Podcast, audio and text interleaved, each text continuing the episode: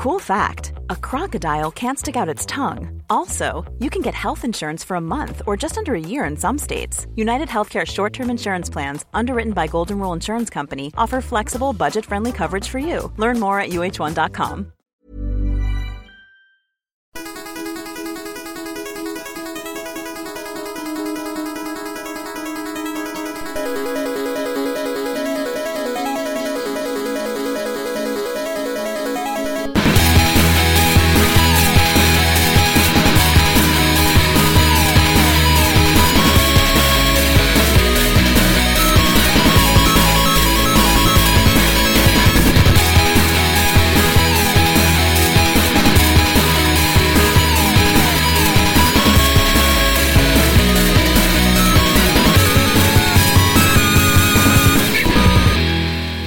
everybody, and welcome to episode 55 of Ready Player 2. We're on form, we're on plan, and we have actually got a numbering system that's working correctly. So, this week, we have got the correct number of guests, or correct number of podcasters. Unfortunately, one of them isn't Dave, because Dave has got a massive hole in his face where he had uh, a tooth previously, which is unfortunate for everybody, but most, most specifically unfortunate for Dave. Tonight, we have got Mr. Lewis Knight, What up, yo? Miss L, Hello there. freshly back from the States. And we have a super special, amazing guest, uh, Mr. Brian. Now, I'm probably going to get your surname wrong here. I'm very, very sorry, but I'm going to go for it anyway. So, this is Brian Sigurgeirsson. is that right? Yes, you did actually. Oh, my it word. Was, it, was, it was absolutely flawless. It was, That's perfect. Uh, so, Brian is um, the co founder and CEO of Image and Form. Is that correct? yeah, that is correct. Right. from, Got- from Gothenburg, Sweden. And um, if you haven't heard of these guys before, these are the guys that brought out SteamWorld Dig and are currently working on a brand new game, SteamWorld Heist. They've had other games as well. Would you like to do a brief introduction and say kind of what your gaming history is and what you're working on at the moment? Oh yeah, sure. So I run exactly like you said there. I'm running Image and Form, uh, a game studio of 16 people in rainy, windy Gothenburg, Sweden. Uh, it always rains and winds a lot. And then uh, we made a game called uh, SteamWorld Dig for the 3DS first in 2013, and then we basically ported that to every other platform. And uh, right now we are working on SteamWorld Heist, which is not the sequel to SteamWorld Dig, but rather another game uh, set way into the future uh, compared to SteamWorld Dig, but set in the same universe that we call SteamWorld. That features steam driven robots in a lot of different settings. Who doesn't love a good steam driven robot? And these steam driven robots, I believe, are in space.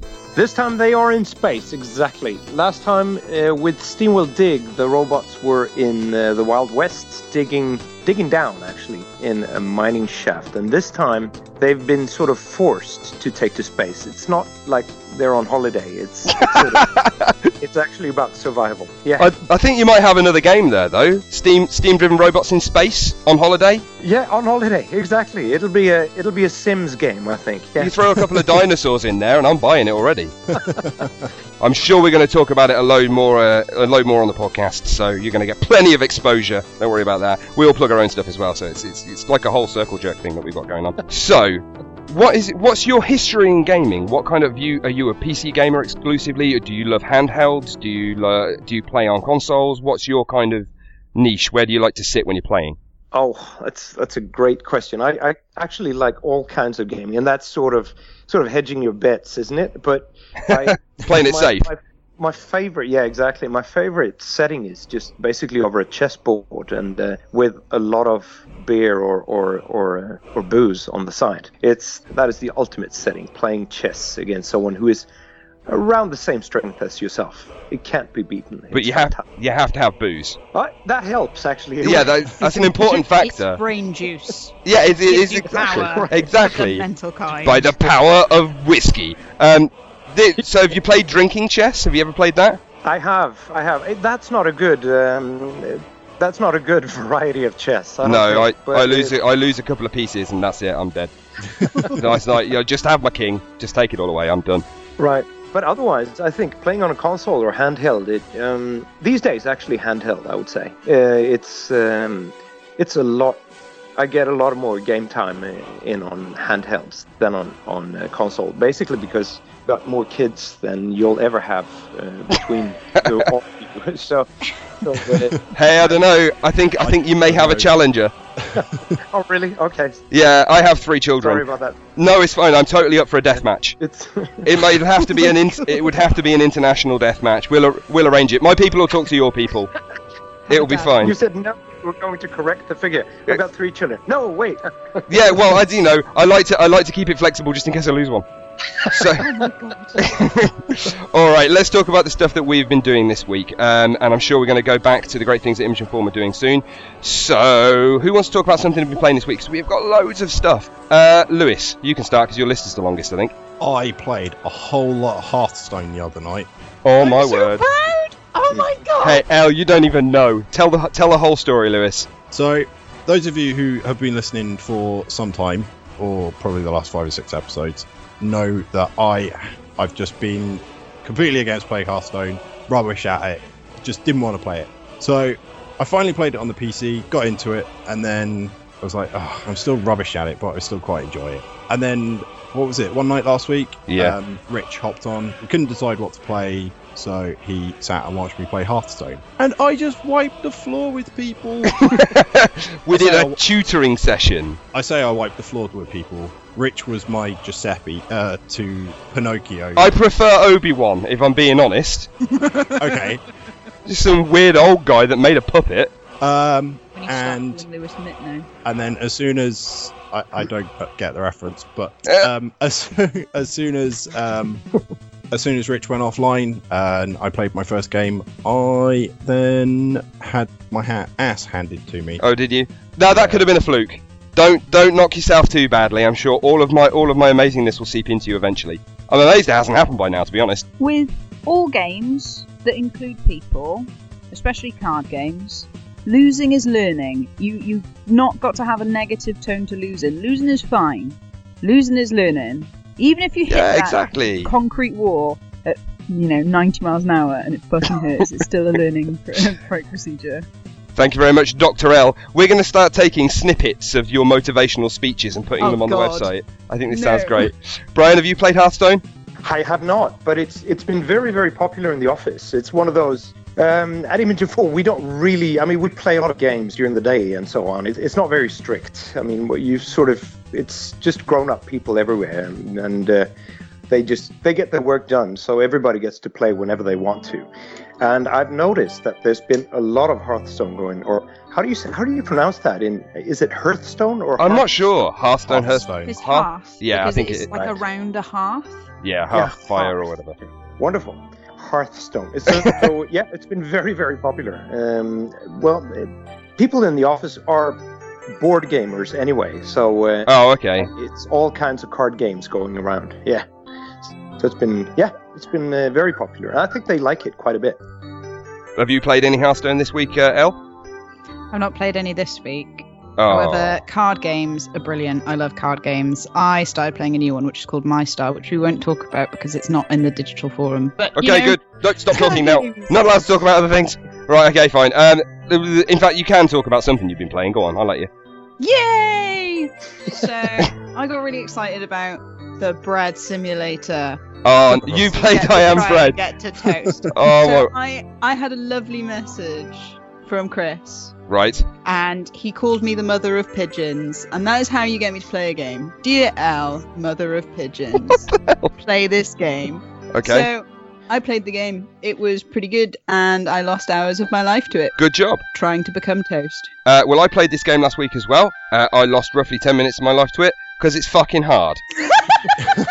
really fucking hard, right? I have never had such a problem making toast in my entire life. I think the whole that's this is the whole point. It's like Surgeon Simulator. Let's take a really basic game and give it ridiculous controls, uh, and then make people have to do something really stupid. So I think I got pretty much about as far as the fridge, and then I, I'd fallen on the floor so many times at that point. I was just like, do you know what? Fuck you, bread. Oh my god. Don't even like that bread anymore. The worst part was that my kids were because I thought this is a fairly kid-friendly game. Yeah, it's just bread. So I thought my kids can watch me play this game. You have no idea how difficult it is not to swear while you're trying to control bread. it's the hardest thing in the world. So uh, yeah, that didn't go down so well. Mm. So, kids, what did you do this weekend? Oh, we watched our daddy suck at making toast. yeah, he threw it. He threw it on the floor. He got it attached to like this knife. The knife got flung across the room. It was just, it was hazardous toast. Hazardous he toast. swore a lot, and then Yeah, he yeah. switched it off. And then he switched it off. and- Frustrating fun. Yeah, it is. Well, I don't know about fun. That's, that's going a bit far for me. Have you played anything else this week, or did you, is that pretty much it? No, I did play other things. Oh, go on then. Talk about something else.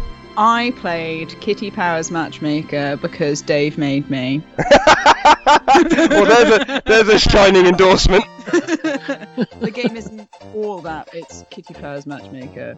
Which I also lost hours of my life to because I have this really bad habit of getting really involved in really bad games. It's like the Cake Mania thing all over again. this is like hours of your life you're never going to get back. You need to start tallying all of these games that are sucking your life away on some kind of chart. Like I don't have any like outside problems. Like I I don't waste my money on drugs or any recreational like going out drinking or dancing. I I don't do that. I play really rubbish games. Yeah, they, there you go, kids. There you go, kids. Don't do drugs. Play crap games. Mania. That's exactly it. Okay, so I, d- I haven't played this mostly because when I was at um, the indie game section at EGX last year, they had a Kitty Powers Matchmaker booth, and I was. There is nothing that will put me off going and playing a game than a, an enormous man in drag. There's just nothing. Because they actually had like the mascot Kitty Powers there, just oh my some god. and That I, do you know what? I genuinely hope it was a man. Now that I'm saying this, because if it wasn't, then good God. But it's um, it was really off-putting, and like even to the point where I don't think I played the games that were near it either, just in case. Drag queens, they're so comforting. No, but this was massive. Seriously, it was like a Sasquatch in a dress. It's brilliant, isn't it? I, know you guys can't see me, but my head is firmly in my hands right now. Oh dear. So is it is it actually good, or is it is it like crap good, or good crap, or how does it work? if you liked Cake Mania, you would also like this game. Oh man, that's back of the box material right there. Sometimes, when you get handed half of a book, you enjoy making the other half of the book up. So, when you have two very blank cards handed to you, you start making backstories for them. It's brilliant. Especially when you fail at finding them a match, you're like, wow, I buggered that up. Let's do take two. What the hell? Oh, I don't even know how this game works. Let's take a step back. Who hands you half of a book? You can. I think it was like a metaphor. I think it was like a metaphor for. Don't worry about it. Okay. Bad. Like, a, like adventure game Hey, books. wait a second. Adventure just, game books are gonna tear a book basically like half. half Here, the have book. this half. It's basically what to do with. Look, uh, all right. Let's not start arguing about books again. Well, you know, like adventure books. You Yeah, make all your right, own all right. Go to go to page 14 and find out somebody's pulled it out and no idea what you're going to do next. Okay, right. I'm. Gonna, I've been playing something. I'm going to derail this ever so slightly. We're going on topic. I played SteamWorld Dig. Oh, there you go. This is this is my homework. How how you know if I'd have known when I was at school that my homework in later life would have involved playing video games, then I just would have put all my pencil cases down and just fucking given up right there. There's no point. There's no point. I'm just gonna be playing video games later on in life. It's fine. Um, well, you know what? I'm not gonna gush at you. It's not going to Okay. happen. I'm going to gush at Lewis instead, and he can he can kind of direct it to you by proxy, because uh, this is there was. Do you know what? I started playing it. I got to be massively honest with you. I started playing it. I saw the art style. I loved it. I thought this is this is cool. This is nice. This is my kind of thing. Started playing it. Thought this is pretty basic. I think I'm going to get bored of this quite quickly. Uh, then at 3 a.m. I realised I hadn't drank anything for quite a while, and I was about to fall fall asleep on my keyboard. So I um I had to stop. But I'm pretty sure I nearly completed the game in a single session. and that's and we're not talking like a single short session here. I started at about eight o'clock at night and finished at about three in the morning. It's ridiculously addictive. This is possibly going back to the whole drug thing. Um, because We're terrible people. I think possibly Don't that this games. this should carry some kind of health warning with it. Um, right. but yeah, I We'll- got every we'll time steal hours from you. Yeah, exactly, exactly. Every time I felt like I was I was starting to possibly get a little bit, Ugh, I'm gonna have to climb all the way back up to the top. Oh, there's a teleporter. You guys have got it like perfectly right, right at the point where you're thinking, oh, this is gonna start getting really painful if I have to get back up again. You get a new ability, or you get a teleporter, or something Yeah. like that. It's ju- Yeah. It seemed very well balanced and properly thought out, uh, and it didn't irritate me, which was really good. Um, so for those people that haven't played SteamWorld Dig who are potentially going to go look at it now, this is essentially don't compare it to Minecraft because it isn't Minecraft apart from your mine. You don't craft. See, there's the difference. So what you've got to do is you go. You're a robot. You find your unfortunately dead uncle. I'm not entirely sure how that works with robots with the whole family lineage thing. Oh, really? it's well. I thought we thought that was obvious, right? Oh, we, we oh, okay. Didn't, we didn't discuss it at all. Right. Oh, okay, fine. Well, uh, we don't really know, need to have an, a whole mechanical birds and bees conversation. I'll just, well, I'll just take it as granted that it was his uncle. So his uncle's uh, his uncle's dead, but his uncle owned this mine, and he finds him, and he goes, "But I'm not a miner." He picks up a pickaxe. Suddenly, he's a miner. Um, and you start you start rocking away, and you, you're digging up minerals, and you're thinking, "This is all right. I'm digging around. I'm digging stuff up." So there are there are two points in this game at which you will either want to kill yourself or want to never put the game the game down. The first time, the first time you go back up to the uh, the surface with a massive bag full of loot and sell it, and then the bar goes up and you buy some cool stuff and you go back down again. Then that is when you're thinking, "Good Christ, I feel amazing right now. I am a pros- I am a robot prospector. This is going well."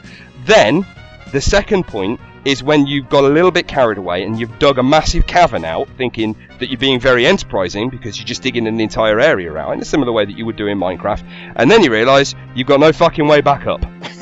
yep. Absolutely no way of getting back out again. And you can't like you can get ladders. You can buy lad. I did. I have the foresight to buy ladders to take me back up. I absolutely didn't. Um, so there are several points in the game, but you've got to be. It's really tactical. You've got to be very careful with what you do. Obviously, you don't realise this straight away. It's going to take a couple of wrist-slitting moments before you find out that you're actually a total dumbass, and you should have realised that you needed some mechanic to get yourself back up to the top.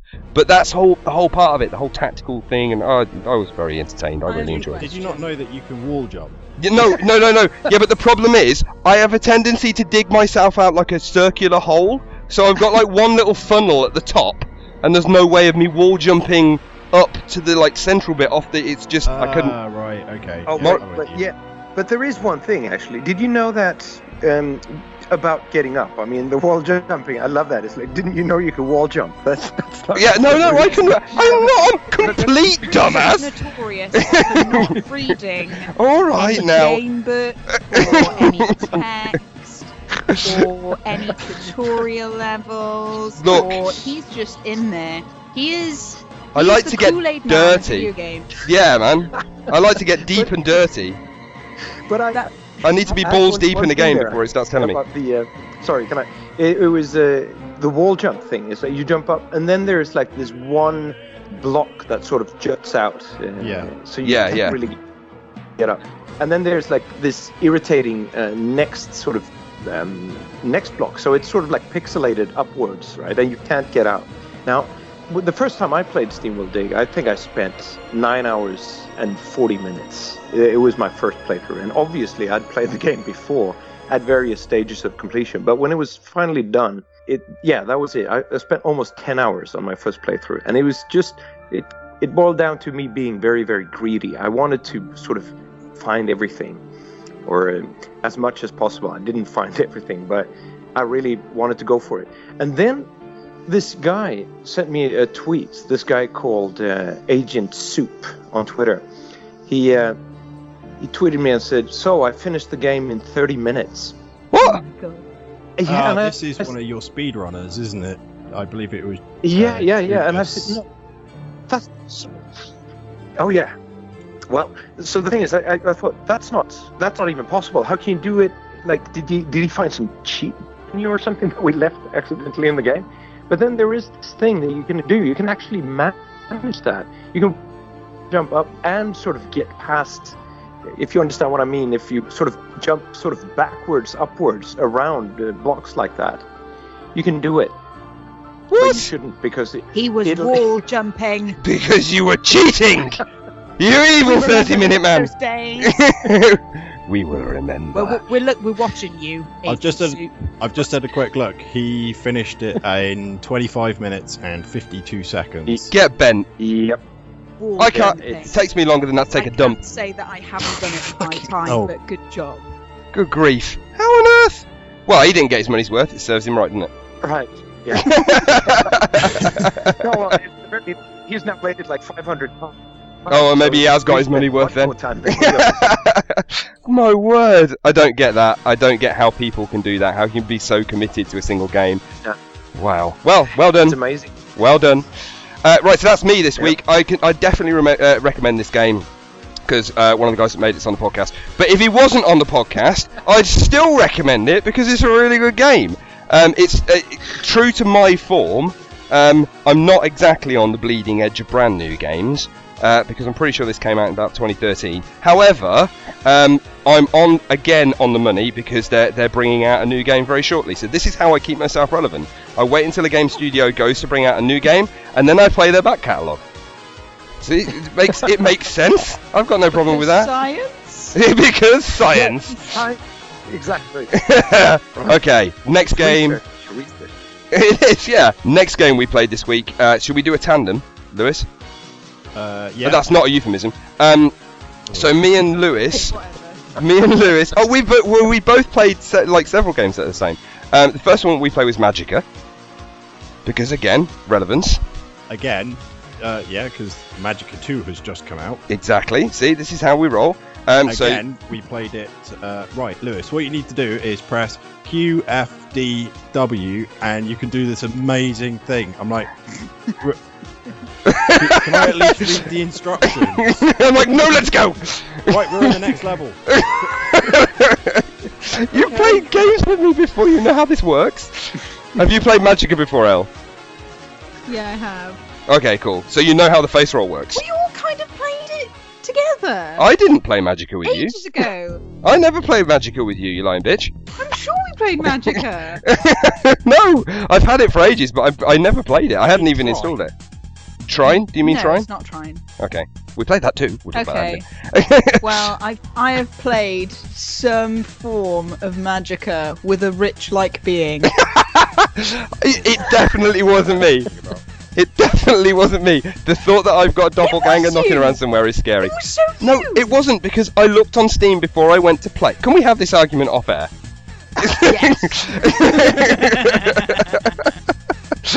okay, so me and Lewis played Magicka, um, and it was fun until Lu- Lewis's laptop melted. But um, Magic is crazy. Magicka is, in fact, Magicka isn't just crazy. It's not even cray cray. I'd say that this is possibly one of the only triple cray games that I've played.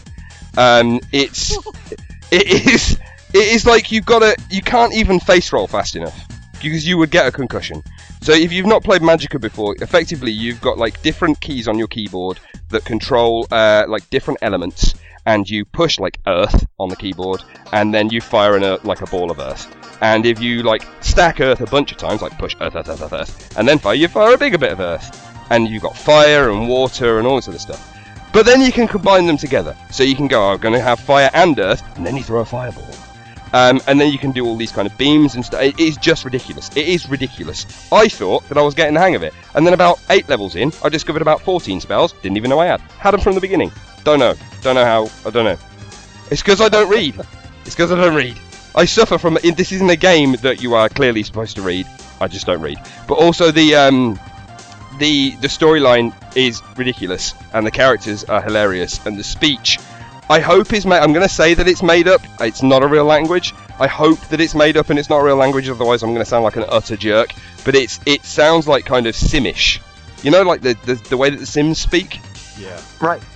Uh, it's like it's like that, but it's got like a kind of Scandinavian kind of twist on it. It's brilliant, absolutely hilarious. Did you enjoy it, Lewis? The whole 15 or so minutes that I played, yeah, it was brilliant. Excellent, shining endorsement. my laptop melted. We've really got to fix. I played it with now. Okay, it wasn't me, was it? No. Ah. okay, everybody who's keeping score out there, that's one for me. I know. Wonderful hand Ting. I need some kind of like jingle. If whoever's editing the podcast, could you just put a chime in there? Something maybe from Final Fantasy or Zelda? That'd be excellent. Thank you. Okay, right. Th- who was it that you played with? Just out of interest. Someone that you don't know. Okay, great. That's a good story. Um, so the next. it's like I'm not sure where the story can go from. okay, well it's ending now. We're killing the story. It's dead. It's a dead story, El. It's the uh, so the next game that we, me and Lewis both play together. i oh wait, hang on a minute. Should we do an L game? No. The next game that me and Lewis played together was We're on a was- roll. Let's so, yeah, steamroller and then we was okay. We'll go in. We're going. Uh, was Trine three. How was this, Lewis? Uh, good up until the last level. Yeah, because we couldn't work out how to do it. Oh yeah, no. oh no, hang on. The very last level. Yeah, no, I Yeah. totally know what you mean. Well, the last level that we thought was the last level wasn't the last level, but we only thought it was the last level because we're dumb as fuck and we couldn't get past it. But it turns out that it's got incredibly poor. Well, I say poor. That's a bad way of saying it. It's got not very optimized net code. It's an early access game, and it is really early at the moment, so that is utterly to be expected. But me, Lewis, and Byron played it together, and um, the game itself is excellent, but the, the online play, very, very laggy at the minute. Yeah. I'm not saying it's going to be like that. Obviously, Trine, tri- Trine 2 was extremely well optimized, but what are your thoughts on the game as a whole after we played it, Lewis? I really enjoyed it. I thought it was brilliant because I have I've been back to play it again single player, and playing it single player is it's actually pretty good. Yeah. So again, it's not quite as good as playing it if you're playing it co-op, but yeah, it's it plays really nicely. Gives you a better really feel nice. for how it's meant to play. Yeah. Yeah, yeah, yeah. It's uh, so if you played Trine 2, it's back to the same form. It's three. It's a three-player co-op, which is just brilliantly kind of weird niche because you don't normally get three-player co-op games. Um, and you've got the same three characters you had in Trine 1 and 2, but this time instead of just being, being on a 2D plane, there is a 3D element to it. And originally, when I, when we first started playing, I thought that was going to be a bit like Little Big Planet, where you kind of got different planes where you jump up and down on. But it isn't. It is literally you can run towards and away from the screen, um, which is actually really good, but kind of complicated at- times. It feels a little bit clunky through some of the combat, but at other times it seems extremely well done. They're obviously still putting it all together, so there's going to be a lot more optimization to go into it. Um, but uh, boxes everywhere. If you play again, if you played Trine 2, you know that the wizard can make boxes. Um, the different characters can do different things. One of the things that the wizard can do is make boxes. If you want a wizard to make boxes, don't let Byron control the wizard. I think that's probably the moral of this story. Is it uh, is it as beautiful as Trine 2? absolutely definitely. gorgeous. Yeah, it is absolutely stunning.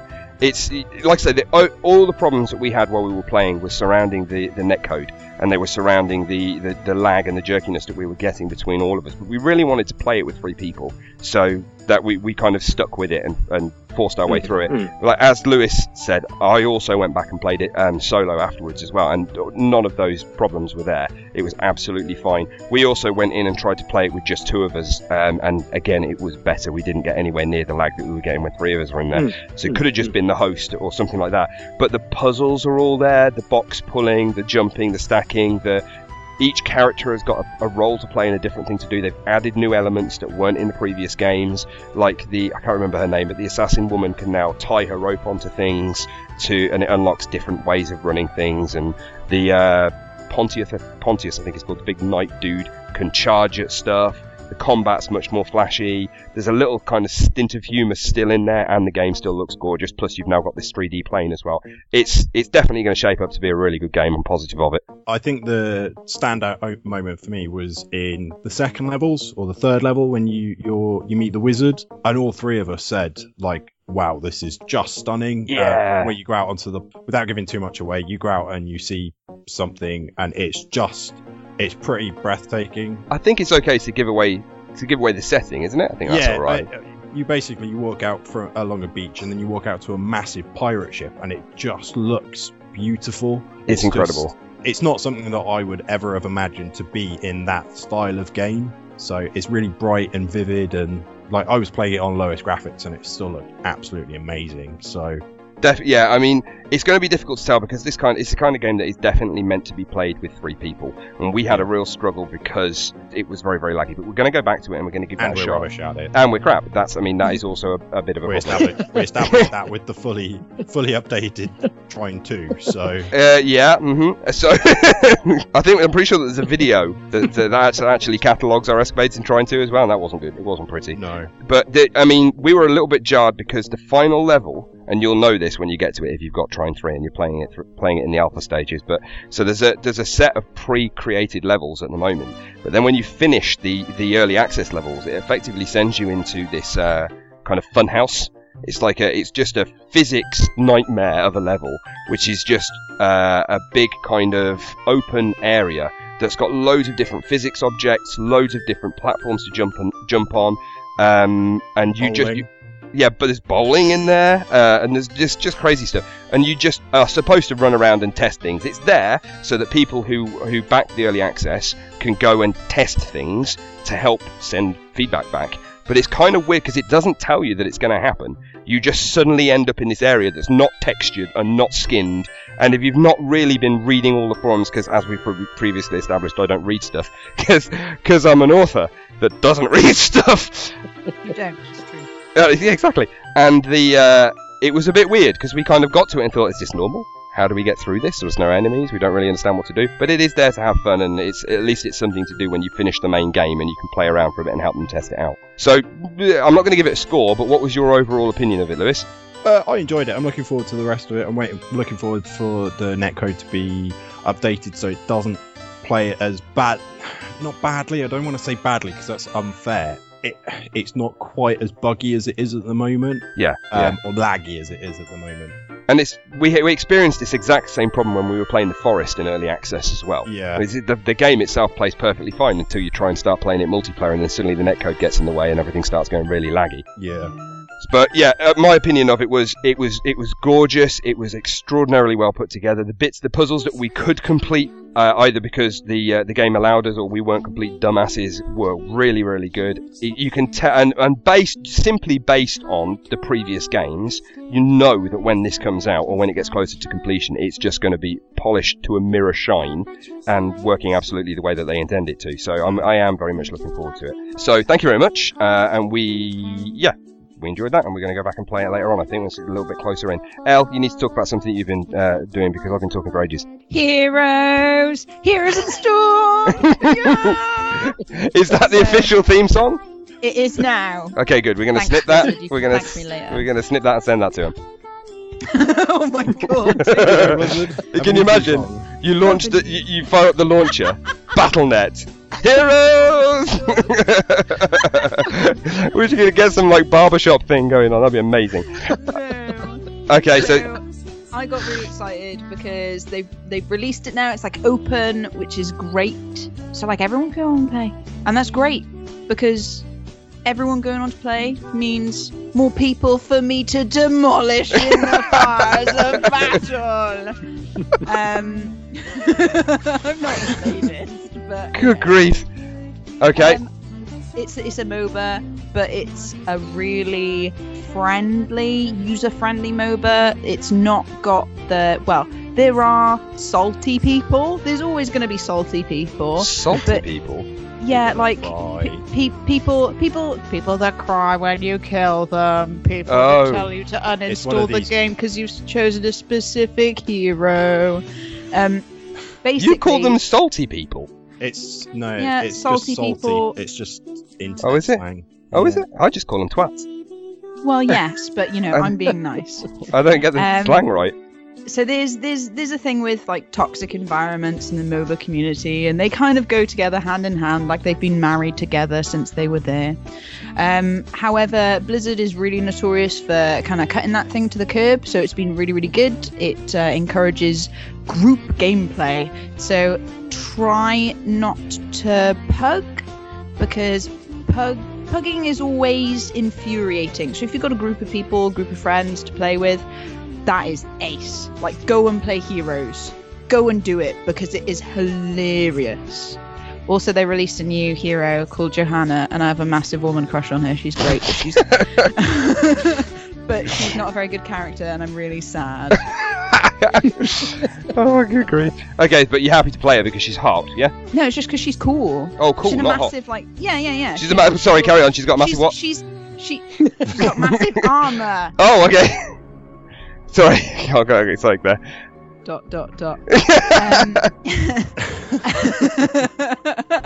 um, Sylvanas is still ace, and I love playing Sylvanas, but my true love is Tyrael because he's a babe. Uh, if you don't really know that much about Heroes, it's Blizzard's IPs all shoved into one game, but you can go and kill other things. And it's great. They've got loads of little Easter eggs in there. So if your team have characters that have backstory with them, they will talk to each other before you run out the gates. And it's great. That's quite nice. I quite like that. Do you get different characters from different games talking to each other? Yeah, you do. Oh, I quite like that. so there's a character called Anub'arak uh, from WoW, who's a massive beetle. Uh, and then you also have Zagara from StarCraft, who's a massive creature thingy who kind of looks insecty but also fleshy at the same time. And there's one of the one of the Easter eggs that I really love, which Anub'arak is next to Zagara before you go leave the starting gates, and he kind of le- like looks and goes, "Nice legs," and I'm like, "Yes, yes, the OP will continue." have you, uh, Brian? Have you played any MOBAs? No, I haven't really. It's uh, maybe we'll have to make a MOBA game next time then. Oh, there you go, Steam World MOBA. There you go, Steam World Salty. You can have that. You can have that. I'll let you have that. yeah, exactly. I'd probably not call it that. I've got to be honest. Yeah, because that's got different connotations. Although I'd still be on board. You're right. okay. Um, L, go on. Give us another game. Have you got another game?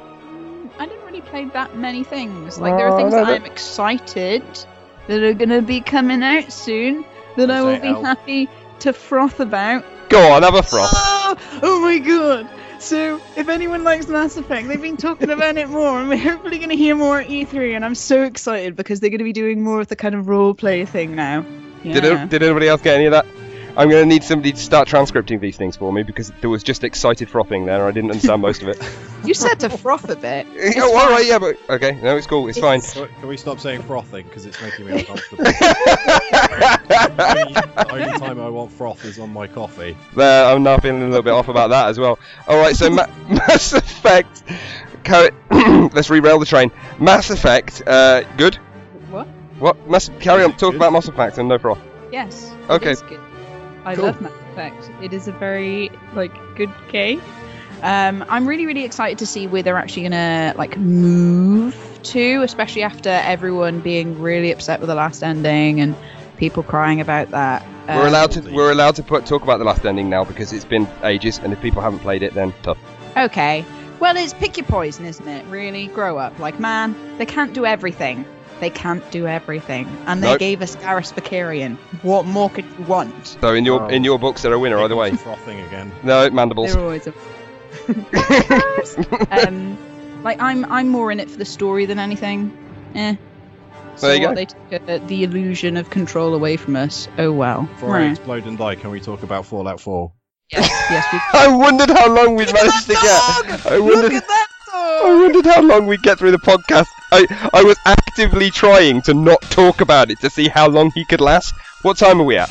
Because I'm pretty Uh, impressed. 40, 40 something minutes. Seconds. Lewis, this is a, this is brilliant. I'm really proud of you. Do- containing yourself. Oh, that sounded dirty. Get get a tissue. Oh god.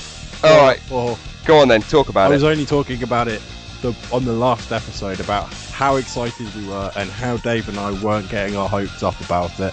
And then a week later, they released it. It was the Motherfucking second Christmas. Was- Was I the only person sat there smacking F5 when the uh, I when the was, sat, I was sat at my desk hitting refresh on my phone.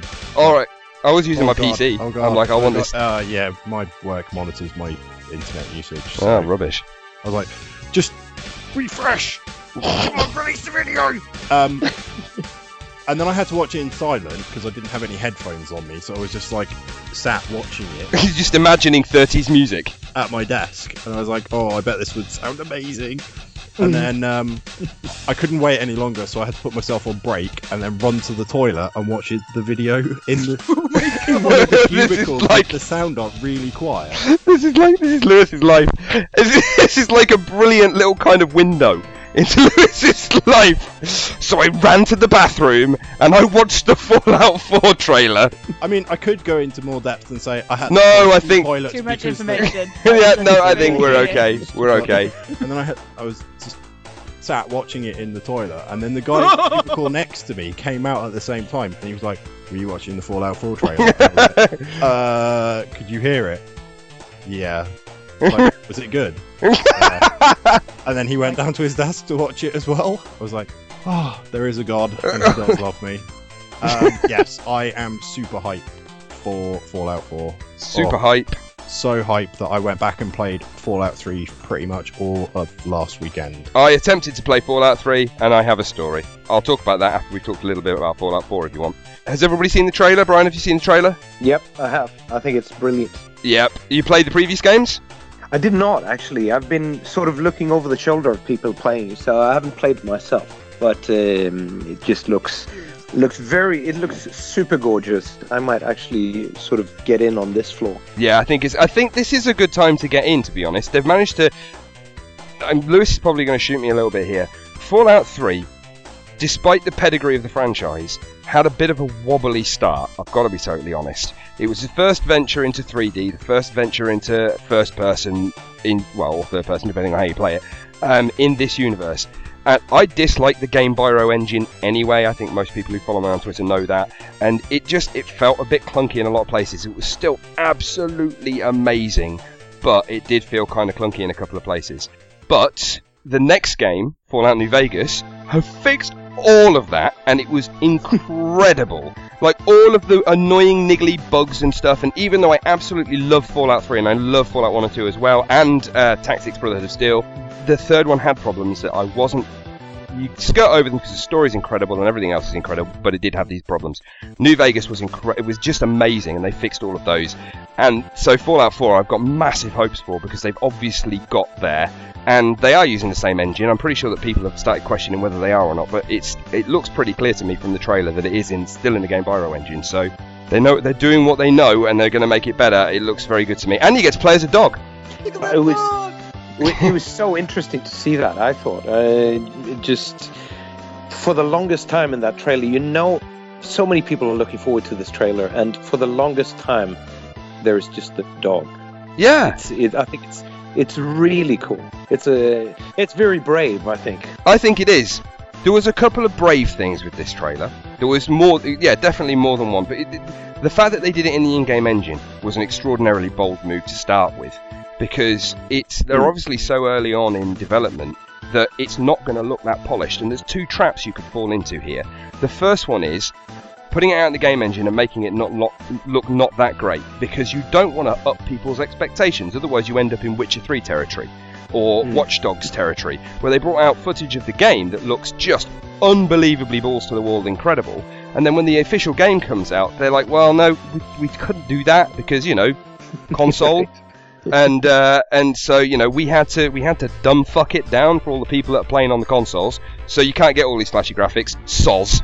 But at the same time, they so they didn't go completely in one direction and they didn't go completely in the other direction they stayed in the middle and i thought that was very comfortable because they were trying to show the story the atmosphere the background the music fallout's never been about the graphics it's never been about the spectacle like some other games are it's about the story it's about the atmosphere and it's about getting yourself immersed in the world and i thought they showed that really really well Uh, looks looks just uh, well, you, you just hope they can release another trailer real soon. Right? yeah i hope so Well, just with, with anything. with E3 just round the corner, I, I think they're Yeah, I saving something big for that Yeah. because it's it's their show at the moment. So Three's gonna be so good. yeah i am looking forward to Oh, it there's some good stuff that's going to be coming out this E3, and I still, ah, as much as I really wished I went to E3 when it was proper E3, I still really want to go now. I have something that I want us to debate about. Oh my god, is it Fallout related? It is. Oh my god, okay, cool. Go so, on eh, you- you know the VAT system. then. Yeah, huh? How does everyone feel about that? I love it. It's brilliant. I just sit there and tap VATS every now and again and hope if something comes up, Now, like, I, "Ah, I, I'm gonna fuck your shit. I like the slow mo. However, it kind of feels like I'm playing the game on easy mode sometimes. But you only get a finite amount of it, and depending on the amount of skill, etc., that you've got in different places, you get more or less, or it's more effective or less effective. That's the entire point of Fallout. The problem that you've got is that if you turn it into a game that's purely like Call of Duty, um, it becomes about player skill. And there is an element of that, but because it's all stat based and you level up and you up your stats and put points in different things depending on what you want your guy to do, it can't all be that. It can't all be skill based. There's got to be some kind of luck or chance or roll system in there, and that's where this falls in, and that's where that's what they they put this in to do. Um, so you do get a benefit from doing it, which is the entire point. But also, it can be really sucky at times as well, because you can end up using all of your VATS up in a situation where you thought you were going to kill something, you get bad rolls, and you don't end up killing it, and then you're stuffed. So it's it does kind of work. I, wi- just- part of me kind of hopes that they do it in a slightly different way, and something is encouraging me in so much as apparently. From rumours that I've heard, there's going to be three different view modes in this version, which is the first person that you would expect, the third person that didn't look like great in my opinion in the previous um, games, And, and then a idiots played. yeah, I didn't enjoy that. I didn't like I didn't like that in Skyrim or Oblivion or anything either. It just looks rubbish. It makes your character Oh, look don't you like, like- he's shit himself. He can't do that in this one. He's got no ass. Pause to look at your character and be like, yeah, I did a good job. Did Good job. Uh, did good job. no, not really. Uh, no, not really. The only um, but in, yeah. So anyway, in in this version, apparently, whether this actually happens, or not, I've got no idea. Apparently, there is also going to be a top-down view, akin to Fallout Hmm. One and Two, and um, and Tactics Brotherhood still. If they do do that, that could that could lend a whole different thing to it. But then I don't know how that's going to work because how the hell do you aim? The the whole skill-based element of the game then co- totally goes away because how do you aim at stuff to shoot at them? So unless they're completely changing the whole VATS mechanic, and that's where I was going with that. The um, unless they're planning on putting an entirely new VAT style mechanic in there, I don't see how the top-down view is going to work. It's okay, Rich. You can just curve the bullet. Just curve You can do that, that's like in that absolutely film. In that, yeah, Yeah, with with, Right, Ange- that's how you with do it. yeah, with Angelina Big Lips. That's Yeah. all right if she can do it. and she punched she punched a shark, man. She can do anything. Curve bullets, not a problem. Um, but yeah, I'm I am super excited about this just because I'm a massive geek anyway. I absolutely love Fallout. I've been playing the Fallout games since the first one came out, and I actually played the first one while the first one was out. So God, I don't even know when it came out. When bloody you still lost. had your finger on the pulse. Exactly. yeah, exactly. In fact, I think the Fallout series is possibly the only gaming series that I have ever been completely up to date with. I think I've had every single one like immediately after it came out. Yeah, I'm. I am really looking forward to this. I know Lewis is absolutely salivating about it. What are the good points and the bad points of the trailer? I don't want to linger on this too much, but what for you guys? What are the good points and the bad points of the trailer? It ended. Oh, what? good grief! Do you not like Fallout L? Oh, no, it could. It, I, I was saying that as a bad point that it ended, but you know. Oh, okay, can right. Point You and I four were- of Oh, okay, tha- that's fine. You need to specify. Crazy woman. Yeah, Good it- point. That's why I didn't specify. Yeah. Good point. There was a trailer. Bad point. It ended. yeah, Yeah. that's exactly. I think that's probably it.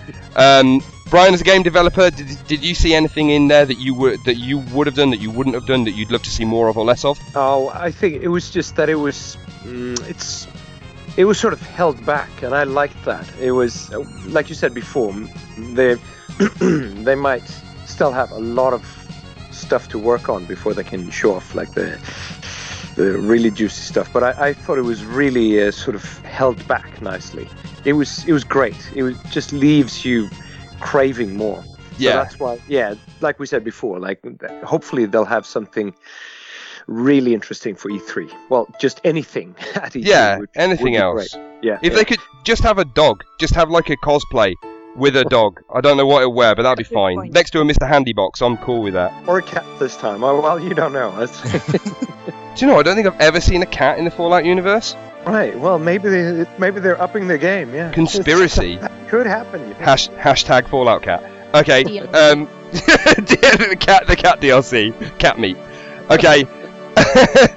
um, right. Look, have, have we s- we've spoken about everything that we've we've uh, played this week? Uh, has anybody got anything else to add? Lewis, have you been playing anything extra? Uh, I went. I went back and played a bit of Skyrim. Um, started it again because I didn't particularly enjoy it the first time. Um, I'm enjoying it a bit more now. I kind of understand the leveling system a bit more, so I'm Well. enjoying it a lot more.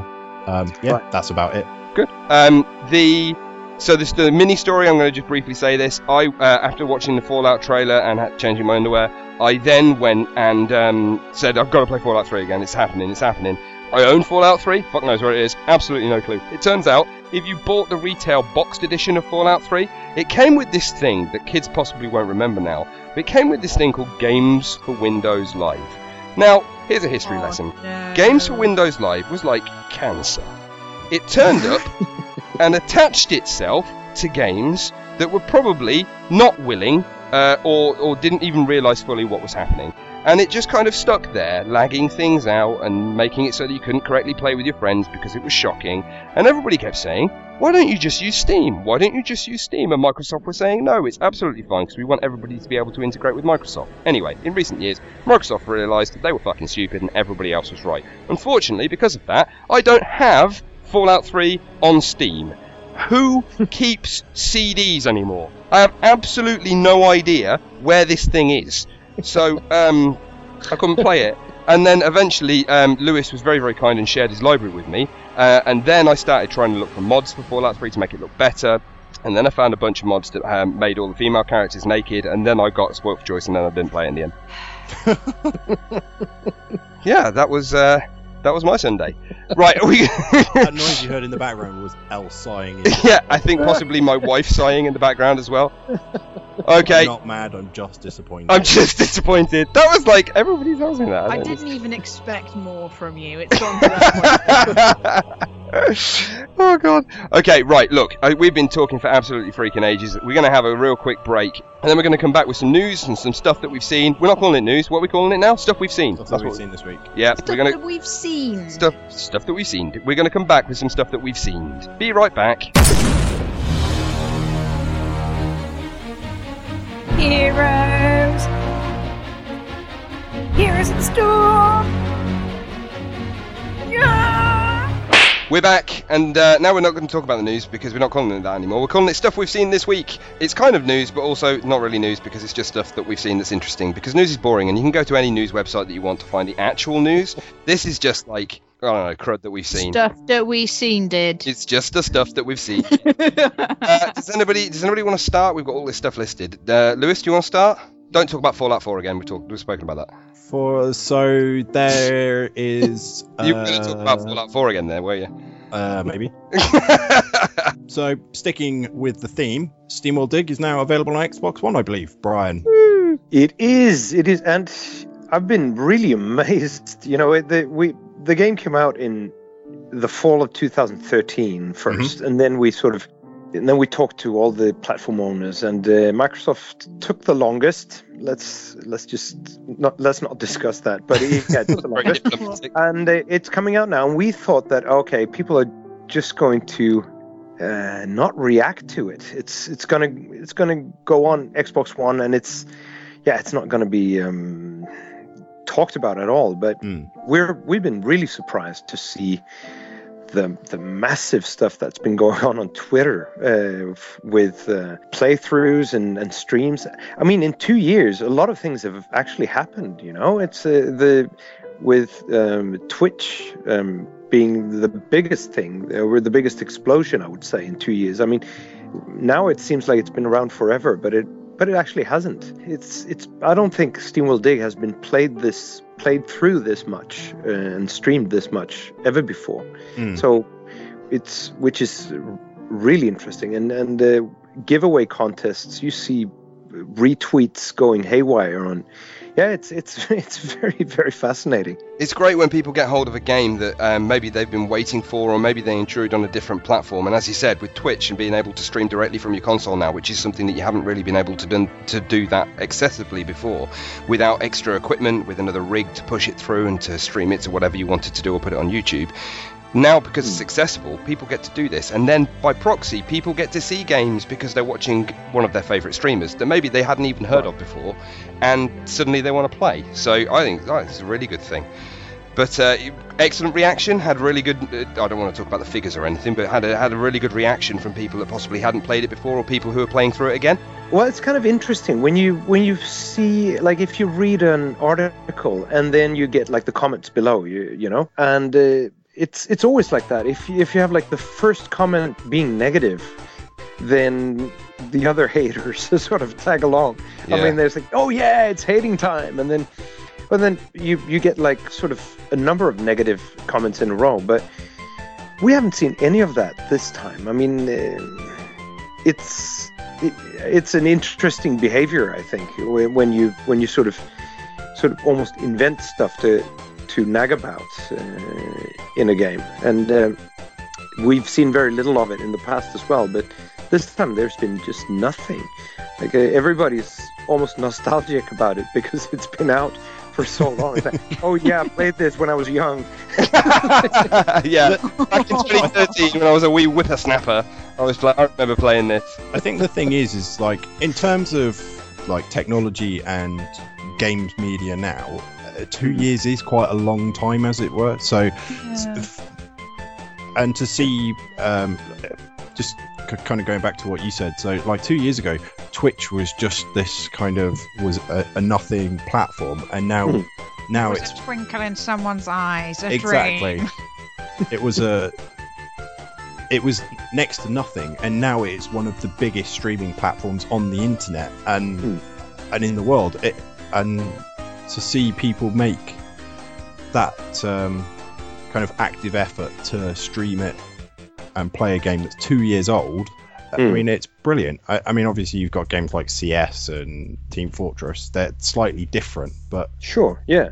I think possibly that you've got timing in your favour a little bit here as well, because I would have said two years ago was possibly right at the end of the previous console generation, and a lot of people were selling their consoles or they were winding them down, hmm. and they weren't buying new games for the older generation of consoles because they were waiting for the next generation of console to come out. And so they might not Yeah. have been able to get, they might not have got their hands on this, they might have been waiting, and now that it's come out on the new generation, the one that they're playing actively, suddenly there's hmm. this game that they thought at the time, oh, I, I really fancy playing that, but I never got a chance to do it. Now they've got their hands on it, and now they've got access to it. So I think that's possibly Mm. that's a great thing, definitely.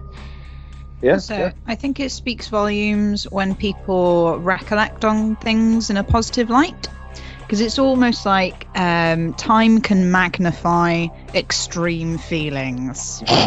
um, so I can grow to hate a game more that I have hated over time because time warps my recollection of my terrible experiences.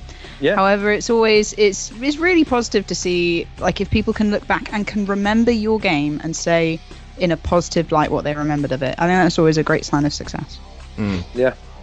Well and, done. and just going back to the lack of negative kind of uh, feedback and just the hate, the lack of hate that there's been, without wishing to sound like too much of a kiss ass, I think the game is too nice for anyone to hate. Kiss ass. There's, there's, well, it's it's got that kind of um, that pleasant look to it, pleasant aesthetic, and the characters aren't hateable or dislikable characters, so they don't So do it's anything. quite charming. Yeah, Yeah, yeah, exactly. So I think That's it's the right word. It's, I hate using that word, but it is it is quite a charming game.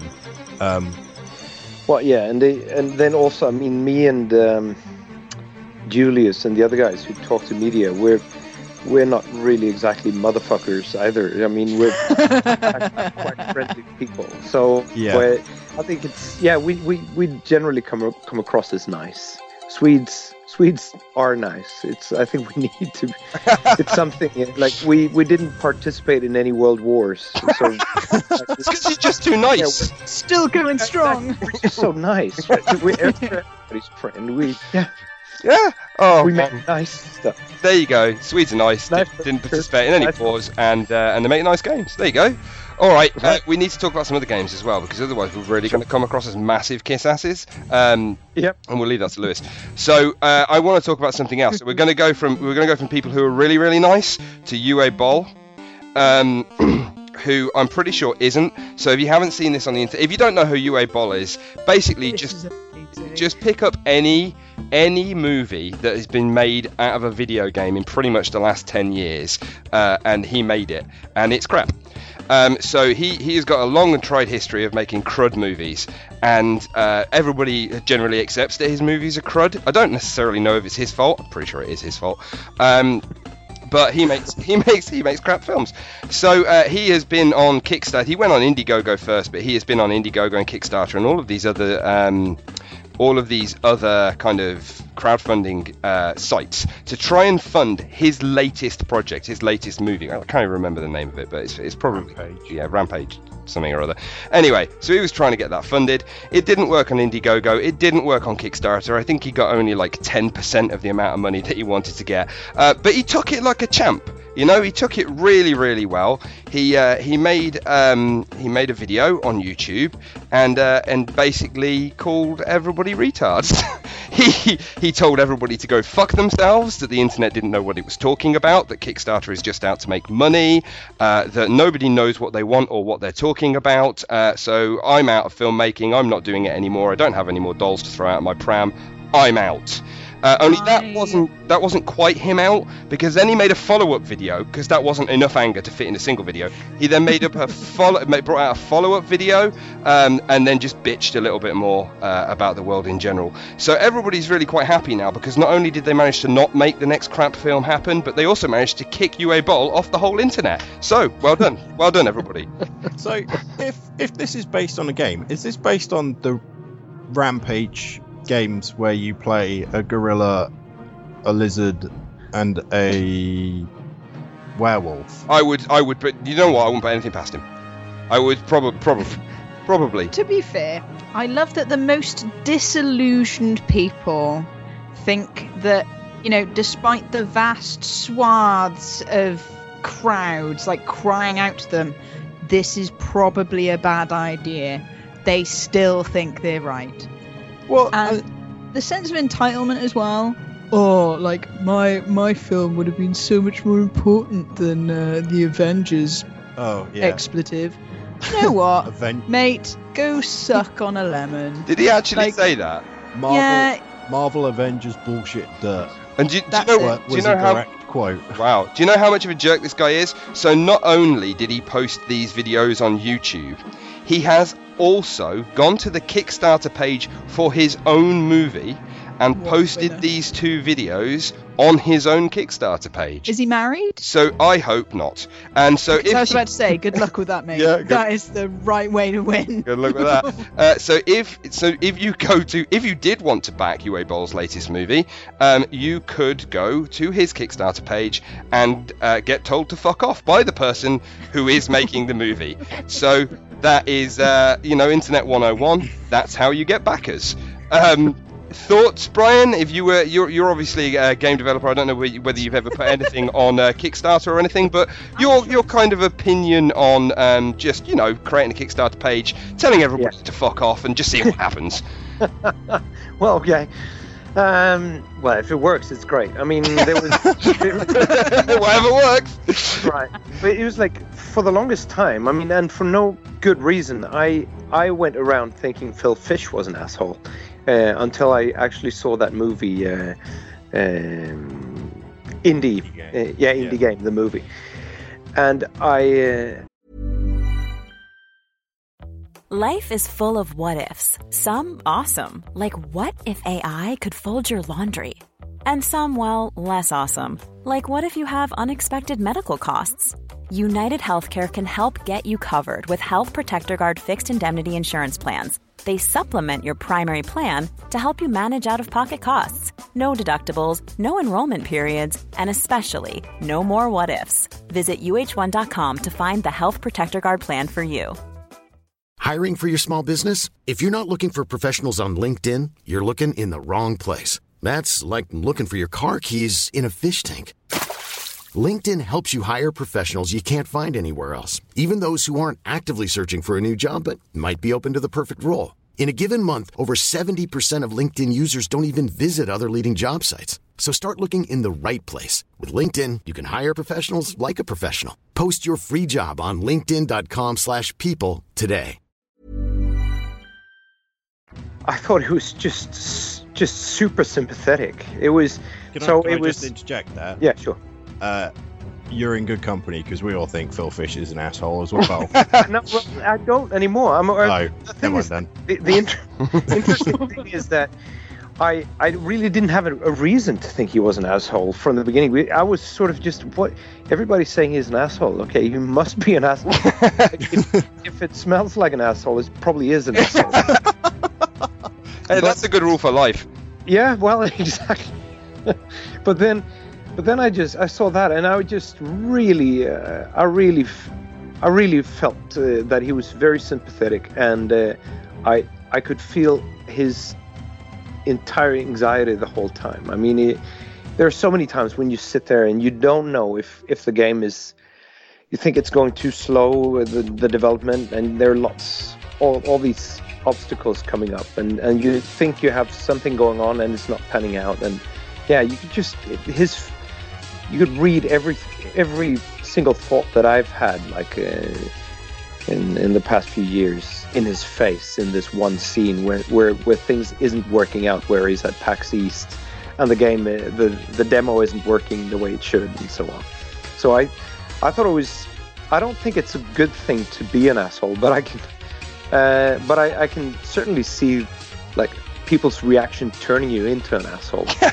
I'd just like to interject as well as uh, I don't recall Phil Fish, and I'm not saying that he is or he isn't. I am utterly, I am utterly on on any kind of fence about Phil Fish because I have no idea about any of this. But um, Uwe Boll, this is, the, I mean, if he's not putting out videos telling everybody to fuck off because he's not happy with the way things have gone, um, if he does get negative reactions to anything that he has had, he just punches people.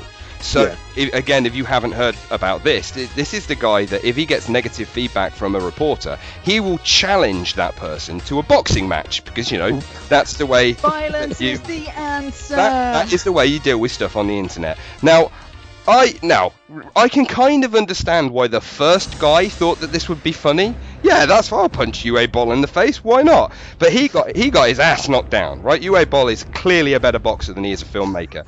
Um, oh man. um, but I you know what? Next week I'm gonna have two black eyes and no teeth. Uh, uh, but so I so I kind of get the first guy doing it, thinking it's gonna make the papers. It's gonna be quite interesting. I could possibly even understand the second guy doing it, but he's done this five times. And you know really? what? If I was the fifth guy, I'd be like, you know what? No. do you know? I'm just gonna call you a twat from the comfort of my own home and be done with it. Yeah, Right. you can just imagine punching me if you want to. This raises an important point for everyone to remember that everyone else is human. However, you do not need to display your tantrums to the world. Yeah, Ev- No. Everyone gets bad feelings. We all get negative feedback. And, you know, in an ideal world, we could take that negative feedback on the chin. However, it's not. We've all got feelings and we've all got emotions. Sure, have a rant about it. Have a bit of a, a scream and a shout. Just don't publicize it. yeah. Do it in the It's privacy like of your own flashing your bits. Keep it Yeah. to yourself. Oh, I like the Like- next thing he does. You know, just Yeah. keep it to yourself. No Yeah. one needs to see that. No. That's, that's the thing, isn't it? I mean, like you should, whenever you have credit for someone, you should be sure to make it public and then keep your gripe private. It- Yeah. it- Yeah. But it works. It works both Well, ways. But, I mean, if somebody gives you a load of really, really great reviews, you've got to be really careful not to get massively big-headed, and then you come across like an asshat because you're really, you know, you're basking in your own glory. And then this is completely the opposite end of that spectrum, where he has obviously had negative feedback, and people have have not necessarily directly given him negative feedback, but basically not giving him money. so it's not even that he's been panned or slated necessarily. It's just that people have basically voted with their wallets and decided that they didn't they didn't really want this movie to happen. Now the thing to bear in mind is that the Kickstarter goal for this movie is 50,000 euros. Now I I have no idea what movie you could possibly make on 50,000 euros, but that already. A already brilliant one, according to him. that you know. already screams to me of problems. You know, Well, you, the, the thing that makes me laugh is he says at one point um, that he has enough money to play golf until he dies. yeah, Okay then. we'll go Well, for it. if if he's if he's got an, that much money and is that sure of his content, then why doesn't he put his own money forward? I, I mean, Well- it, it, indie developers and indie filmmakers do it all the time, and they take that risk. It's a gamble that they make by, without wishing to put words in your mouth, um, Brian. But Mm. it, it's a gamble that that um, indie content providers uh, make. So why why is he saying like why does he need fifty thousand euros if he's got enough money to play golf until he dies? Which is a really really obscure fucking. I think It's I a think- knee-jerk reaction. There's a simple Uh, there's a simple answer to that. Sorry, carry on, Nell. I'll tell you what this is at the end. it's a sense of entitlement, and I think that he needs to learn that negative feedback is still feedback. It's not a bad thing to get negative reviews or not receive funds because it shows you where your ideas need a bit of work. Chill out about it, man. Yeah. Have a cup of tea. I think possibly if you've got such a tried and true pedigree of making shite, the same as Uwe Boll has, that possibly you should expect this kind of thing. If I'm being completely honest, um, but the um, the other thing thing to really watch out for here is there's a, there's a lot of controversy surrounding a lot of this at the minute. Is if he's had a string of so many really bad movies, and he has, and he has ruined some very promising IPs by making extraordinary pap out of them. Um, why would he keep doing it? If he knows that they're getting really poor reviews and they're not making all that much money, why does he keep doing it? And the answer is he makes them on a shoestring, and then he it, they do make money.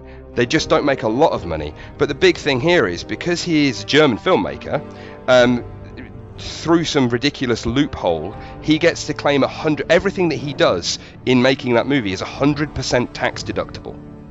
100% tax deductible. So, you, I mean, if you think of that in terms of how much it costs the American filmmakers or British movie makers in simply purely in taxes, if he can make this thing on a shoestring, not have to pay any taxes on it, and then get any kind of return at all, he's laughing. He is laughing all the way to the bank, and this is why he can afford to play golf until he dies. So the the thing is, if he's made the less money he makes, the less tax he ends up having to pay on the excess, and therefore theoretically, the better off he is. So it's it's almost like he hasn't cared, and he hasn't even been trying for God knows how long. He's been intentionally making poor movies, which is almost worse. In fact, it is worse. so do you know what? If you're going to intentionally make poor movies, expect people to not like them. Uh, and that's Uwe Boll. And next week, uh, I will be in a boxing ring and, and losing horribly. Uh, right, okay, we've ranted about him for far too long. Have we got anything else? just- oh, go, yeah, go I for wanted it. to say one thing uh, about um, about Kickstarter as well. I mean, it's it's really interesting because I thought Kickstarter actually uh, was sort of at, at its end, uh, at least when it comes to funding uh, uh, games. But then I was, uh, um, yeah, I was just proven wrong with this. well, what is it called? Y- Yooka-Laylee? Is is that how you pronounce it? Oh it? yeah. Yooka-Laylee. Yeah. mhm. Yooka-Laylee. Oh, yeah. the um, the new IP from like the spiritual successor to Banjo Kazooie. Yeah, that's one, and then and then uh, a few other ones have really just raked in money. So it's it's very interesting that. And there's another thing about Kickstarter. I like with Uwe Boll, the the thing that you said that uh, what kind of movie can he make with uh, what was it, fifty thousand euros? Or is it five hundred thousand euros? No, I'm pretty sure it's fit. Well, certainly the Kickstarter page right now um, is set to 50,000 euros. So they've got Yeah. 20, 27,000 euros pledged to the 50,000 euro goal. Now, I, I don't know whether he lowered that after the massive baby rant that he had, or or whether it was higher before or what. But it's certainly at the minute it's at 50,000. Yeah, but be, and that doesn't make any that doesn't make any sense at all because I mean even in a studio like ours we burn more money than that in a month. So it's uh, I think um, I think Kickstarter is not only about the money; it's very much about the visibility, isn't it? Mm. I mean that's that's why we would make if we would make a Kickstarter campaign, it would be to sh- so that as many people as possible would know about the game beforehand. And I Yeah. don't, and I don't think we'd ask for um, an amount that would cover the entire game production because it it never makes it never makes sense at all. I was um, I was talking to uh, a friend called Jools Watsham of Renegade Kid. Uh, do you know you know the man? He's Uh, a British guy out of Austin, Texas, who makes they made they made uh, quite a few brilliant games. Um, one of them is called Mutant Mudds. It's um, it's a very nice little game for the 3DS. They've sort of focused on the 3DS, Yeah. Okay. and uh, they tried to make a Kickstarter campaign for a game called Cult County, and it just didn't work at all.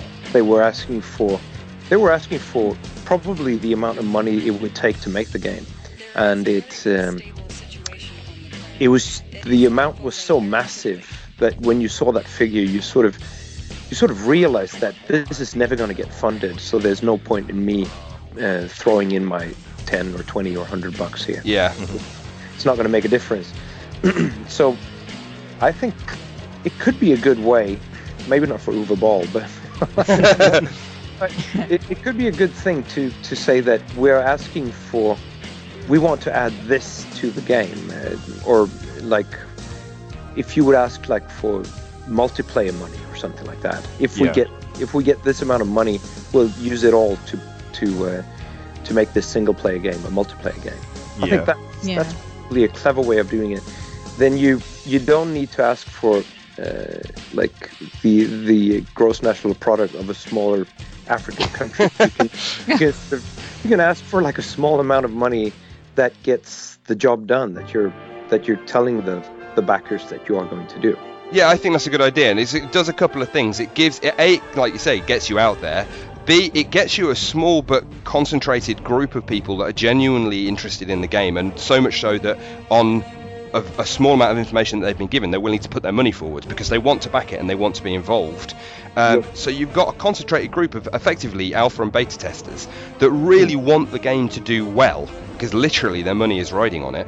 Um, so you, you get a little bit of funding, but that's not even the, the greatest thing. You get this community, you get these people that are wanting to be involved, and you hopefully get get to make a better game because of it. You get hype out there. People say, "Oh, look, they managed to get their Kickstarter backed and all the rest of it." There's a lot of plus things, but I think you're completely right. I think a lot of people approach Kickstarter and Indiegogo and other places in the same vein in the wrong way, or maybe in a slightly misguided way. But I think probably it's very difficult. I mean, a lot of people, a lot of smaller um, game development c- companies, or even one-man bands, will go to Kickstarter because they can't get funding, and so it's not like they have a small amount of funding to kind of bolt this Kickstarter amount onto. They literally need everything because they can't get funding from anywhere else, and that's where they're Yeah. falling over. That's why they're trying to do it. I think if you're a slightly more established game development company like you are, and you can get funding elsewhere, or you've even got internal funding that can cover an, an amount of the cost, then you're possibly in a better situation. But it's it, it's the approach for everybody. It's a tough world. it's a I mean, hard world out there. It's it's interesting to see actually. Just going back to you brought up Yooka-Laylee, and I was watching this because like I've never been a fan of Banjo Kazooie, and I'm I'm not going to back Yooka-Laylee. I just wanted to keep an eye on on what it was doing. Yooka-Laylee made a million dollars in one day. yeah, Banjo know how much- Kazooie Do you know how much the artists. original uh, goal was? 175,000. Uh, sorry, it's made a hun- uh, a million dollars, uh, a million pounds in one day. It's currently at 1.8 million pounds, Hmm. and its original goal was 175,000 pounds. the problem is Right. the power of loyal followers. Oh yeah, but what also, what you what are you going to fucking do with all that extra money? you could give it to the UA bottle.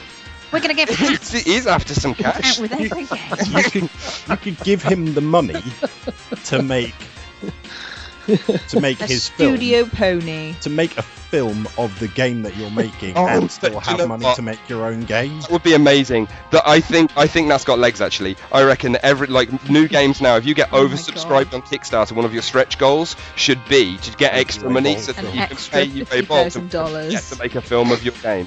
That that'd be amazing. Uwe Boll making a Banjo Kazooie movie. I'm there. Oh I, I don't care how bad it is, I'm still there. Uh, the problem that you've got with that, I would have thought, I mean, me personally, after it got to possibly double or even triple the amount that I initially wanted, I'd cap it. I'd say, do you know what, guys? We got to stop. Because otherwise, what are you going to do? If you never envisaged that kind of budget, you can derail your game really badly. And we've seen this previously Yeah. with You can take a like bathtub and you can fill it with dollars and you can swim in it. Scrooge McDuck. That's what you've got to do. But it, you, I, I've seen games that this has happened to before that have got completely derailed because they've just got so much money. And this was never the game that they intended to make, but they feel like they've got to spend the money to make extra levels, extra content, whatever they wanted to do, to Well, I fulfill mean- the amount of money that they got given by the by the, all of their backers. And it just it flop. It, it doesn't flop necessarily, but it, it puts too much pressure on the team to do something that they never really intended to do in the first place, and they end up putting out a product that they weren't planning on putting out in the first place, and it's a bad thing. You just do the thing that Mist does. You do the smart thing. You invest it in your team. And what you do is you go, cool, so this is how much we're going to spend on this development. This is what we wanted to do. Now we have enough to go on and do a next game. Yeah. Or, you know, reinvest it into your own development in Right. a way. And you can also, you can even like uh, with with all that money that you get, you can safely uh, promise all the backers copies of the of those coming games as well.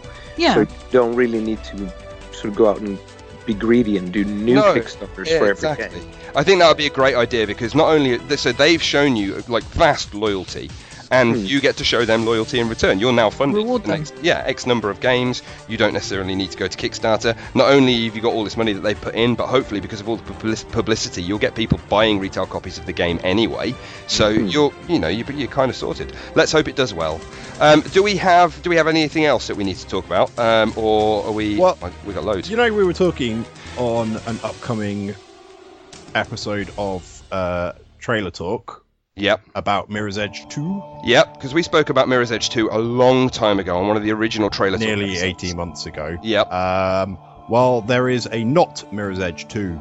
Yeah. Oh, this is bizarre, and I'm slightly confused. Have you guys? Mirror's Edge, Mirror's Edge Catalyst, which Yeah. is a like a s- se- It's not a It's not a sequel. It's not. A It's a spin-off. it's not a spin-off. It's not a sequel. Ah. Is you play Faith. You play the same character that you played in the first game. Have you played the first game, um, Brian? No, I've, again, I've just sort of seen trailers of it and seen people play it.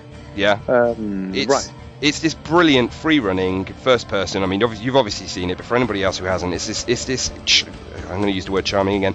Um, It was pretty. pretty well envisaged first-person uh, free-running game. Yeah.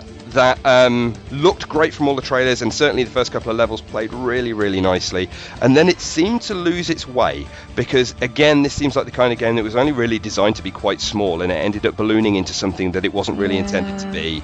And they put stealth into it, which was in a game that you're supposed to flow and run and be free. Putting stealth into it was just such a terrible. Um, people have heard It me was very jarring. yeah, people have heard Let's- me talk let's about leave it at this, and there was there was no real combat. You could like knock people and knock their guns out of their hands, but they had guns and you didn't, which is just unfair. And it was just it, it had so much promise and it fell over. So. But so now they've released. They're, they're now saying that this is not Mirror's Edge 2. We haven't Right. found much about it. We've just seen a, a shot, which is a shot of um, the character Faith from the first game. She looks a little bit different than she did then. Uh, she's still pretty hot, so that's okay. Um, but and we're apparently yeah, so that's that's the, you know key point. Um, the uh, but we're gonna we're gonna find some more out at E3 next week. But they've been, they've been very keen to to point out that this is not a sequel. It's not Mirror's Right. Edge 2. Uh, It's said- honouring the first yeah, game. they said we've landed on a vision that honours the first game, pushing the boundaries of the first movement and diving deeper into the story behind our heroine, uh, Faith. Now, the problem that I've got with that is that feels like a dampening down immediately. That feels like they're attempting to set people's expectations low, so that when this falls into the middle ground, nobody's surprised. I, the, the the thing is, is it might be going the other way of um, under promise and over deliver. Yeah, well, that's Yeah, you and can that's only always hope good way. because they did it in completely the opposite direction with the first game, so that's possibly why everybody felt a little bit off about it. But the um, I was. Uh, we were promised pretty. We got pretty. Yeah. I'm gonna really complain about that. no, well, no, they've- so I And it was can't tell. fucking mercilessly difficult. It was in a lot of places. I've got now. See, I can't tell whether what they're effectively saying is we are remaking the first game, but so like almost like a reboot. But they haven't said reboot. They've they've said it's a re-envisaging of the first game. So it just says to me like they're starting again with the same character, the same situation, the same game in essence, but better. Making the game that they wanted originally. No, Why not? and I- I if can't comics can do whether- alternate Well, universes, yeah, yeah, I'm, I'm down with it. But it's just it's it's an odd thing. It's an odd thing if you really wanted to boot, reboot it. But I almost think as well, it's a passionate thing. It feels like there's somebody there that genuinely really wanted this to do well and really wanted their vision to get out, and it didn't happen. And now they've kind of boldly gone back and said, I don't want to make another game. I want to make the fucking game that I should have made in the first place. And they're doing it all over again. I think that that's kind of cool. I don't think I've seen that, certainly not in recent years. So I can respect that. I, I'm down with that. I'm up on it. Um, and also she's hot. So again, the um, I'm going to be interested to see what we get from E3 about this because some, this would have been a big reveal at E3, and it is pretty surprising to me that they decided to pop something out the week before it came out. That's not something that you see all that often. Um, I don't think they had 'em- had much choice. Oh, really? Yeah. Uh, it, apparently, some trademarks and web domains Got uh, spotted. referencing had Oh, I spotted see. and were published online. So it's Right. a case of quick get something out. right. Okay. Although, look, having a quick read through the press release that they put out, it looks like they say a lot but don't actually say very much. No, exactly. It's, it's all a little bit. Bit of waffle. yeah, bit of Smoke waffle. mirrors, man. It's, it's Yeah. fuck off. See you at E3. Um, that's, that's effectively what they were saying. I like things like that. Yeah. Watch this space. Let's not We'll be back. too much on it because, um, although saying that, we've been bang on the money previously, so possibly we should speculate. Uh, so heard it here first. Do we want to talk about anything else? Because we are heading into E3 territory now, and there's going to be an awful lot to talk about. The, Oh my god, Dark Souls 3, it's Oh. gonna be painful, it's gonna be beautiful. and let's not talk about that because I uh, absolutely Yeah. yeah. because you are a weak, fleshy being. Up. Yeah. Um, so there's the Xbox One TV, which is the one terabyte Xbox. Are they and- actually calling it that? The Xbox. Uh, One? no, I just made that up on, Okay, off, that's on the fly, off the cuff. It's a bit like it's got quickly tuberculosis. it. I, yeah, I was about to say Xbox One tuberculosis edition. What? They have redesigned the pad, and after a number of years with the Xbox 360 and the Xbox One, which has been out for what two years now, Yep. uh, they finally decided to move away from their own branded uh, headphone jack Yeah. and gone with their own three and a half, uh, gone with a three and a half inch like the rest of the world. Yeah, standard standard three and a half inch or three and a half mil, whatever they call it, um, headphone jack. Mil, yeah, sorry, not inch. Yeah, that'd be massive. Um, Bam! yeah, it, this is a bizarre thing that I'm not entirely sure why they didn't do it before. Um, but they've kind of been going back on a lot of stuff that they did when they brought out the Xbox One. So hey, why not? Um, you don't need a Kinect anymore, so fuck that. Uh, we don't like this really tiny headphone jack that you've got to have, so fuck that as well. Um, so eventually, we, ju- we're all just going to have PS4s. I reckon the next edition of the of the Xbox One is just going to be a PS4 with a shaped controller. That's what I'm calling it here. Um, I think it's cool. I haven't got an Xbox One still, but I'm I certainly used to. I used to get pretty annoyed because my um the cruddy headset, the like one earpiece headset thing that you got with the Xbox 360, um would it would just break because the thing was like the thinnest cable in the entire world, and it would break, and you'd end up having to go buy another one. But you've got to buy a Microsoft thing or some kind of cruddy Mad Catz thing or something like that. I just wanted to plug a regular set of headphones into it. What's wrong with that? So at least you can do that now. Uh, and we've got one terabyte hard drive. Was it 500 gig before? Yes. Okay, cool. So how many how many copies of SteamWorld Dig and SteamWorld Heist could you fit on a one terabyte Xbox? a, a shitload. A Yeah. shitload. there you go. You want to preload them? Special edition. You get. You get. heard it here first. Yeah, exactly. You get One one thousand copies of SteamWorld Dig with your Xbox One. Well, Or you could, or somewhere you could there. fit ten regular size Xbox One games on there. Yeah, or four. Well, yeah. Yeah, those people should learn how to code. I think. Yeah. Oh, yeah. You oh, get some aloe vera for that burn. Okay. Um, have we got right? Anything else? We don't want to talk about Xbox One anymore. We have seen did loads of things. Seen We've did. seen Uh, did loads of things. Other Uh, things we've seen did. They put out the Lego Marvel Avengers trailer. Does I- it have Ultron in it? Yes. Uh, no, I'm it's based happy. on the first film. Ah, From the no, trailer, I'm not it looks happy like now. it's based on the first film. So I I'm don't out. know how that's going to work because normally they have four kind of parts to each game. Previously, it's been for four films, um, if that's what it's been based on. So I don't know how this is going to work or how it's going to tie in. Um, I just thought it was going to be another Lego Marvel Game. Heroes or whatever it was. Yeah. Ultimately, it's going to be another Lego game. So Okay. If you like the Lego games. Are these are these still what I relevant? Are these still cool? I might be horrible saying that, but I got kind of bored of the Lego games. Well- a while ago. No, it's it's it's like the the whole music game thing has tailed off into the distance and I don't know when it's going to return, but one day it might do, you know, like with Guitar Hero and Rock Band, but they're not to be seen really around anymore, are they? Yeah, but they stopped making those. They're still making Lego games. Yeah, I know. I think it's in that in that disillusional phase. People still are games, Yeah. right? the five stages of despair or whatever it is. We're still just going to keep making them. People are obviously still buying them. They're all, they're, they're very kid friendly. It's the did. field of dreams. Oh, I'm an idiot. I'll go out and buy Lego Marvel Avengers when it comes out. There's nothing wrong with that, man. If you It's a safe choice. I, It I- I got. I think those Lego games are. I mean, they they're really well made. I good I party played, games. yeah, the Indiana Jones games. I think Those we good. played it a lot a lot at home here. It's just it's it's annoying that Lego. it's so good. how, for how many how many decades have have we played with Lego, and then, then these Lego games come come along, and, and they're really I thought it was just as immersive as Lego itself. Yeah. and less painful. Well, I'll tell you what then. If you like that, what about Lego Worlds? Have you seen the trailer for Lego Worlds? No, I haven't. Oh, oh my word! So if you genu- if you genuinely liked Lego, if you loved playing with Lego as a kid, as I did, and I think as Lewis did as well, possibly Elle. Elle, were you Lego tastic? I like Legos. Oh, everybody I make Lego. dinosaurs. Um, so Lego Worlds is, and there's no better way to describe it, unfortunately. So I'm just going to go with it. It is Minecraft, but it is Lego. So it is it is a Lego game, and it is very similar. It's a big sandbox open world. It's not exactly the same as Minecraft. In Minecraft, you mine stuff and then you use those blocks to put it down. In this, by the looks of things, you can just spit blocks everywhere. You get like a can block be a master maker. Yeah, you can just make all these cool things, but you can make vehicles, you can make aeroplanes, anything that you could have made with regular Lego, you can make in this game, but then you can drive it around or fly it around or fire the catapults and stuff like that. Ah, ah, This right. is the game. This is the game that people who just used to have like 15 different types of Lego from all different boxes Yep. chucked into one massive crate, and you just kind of went, Do you know what? I'm just going to see what I end up with here. And I was the guy that always, no matter wh- how I tried, I always ended up with like Pirate and Mad Max. That was that was the direction I ended in. I just I got some pirate ship guys and I got some other Mad guys, Max is a and then good it was direction. and then it was Mad Max Lego. That's what I ended with. So I'm gonna I'm, I want to get that to see what it what it looks like in the end. Um, are you, so you're picking up the Lego Marvel Avengers game then, Lewis, when it comes out. Yeah, probably.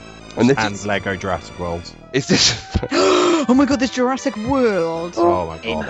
Al. Lego. Oh, all right. Oh my god! It's like I've entered a twilight zone of gaming.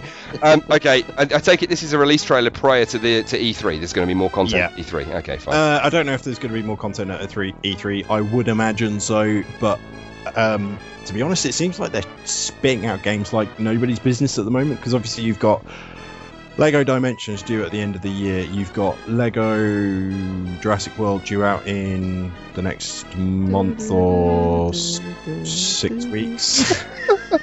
keep going, keep going. Uh, you've got uh, Lego Marvel Avengers, uh, whenever that's due out. Um, Lego World, which has just been released. So there's a lot of Lego content.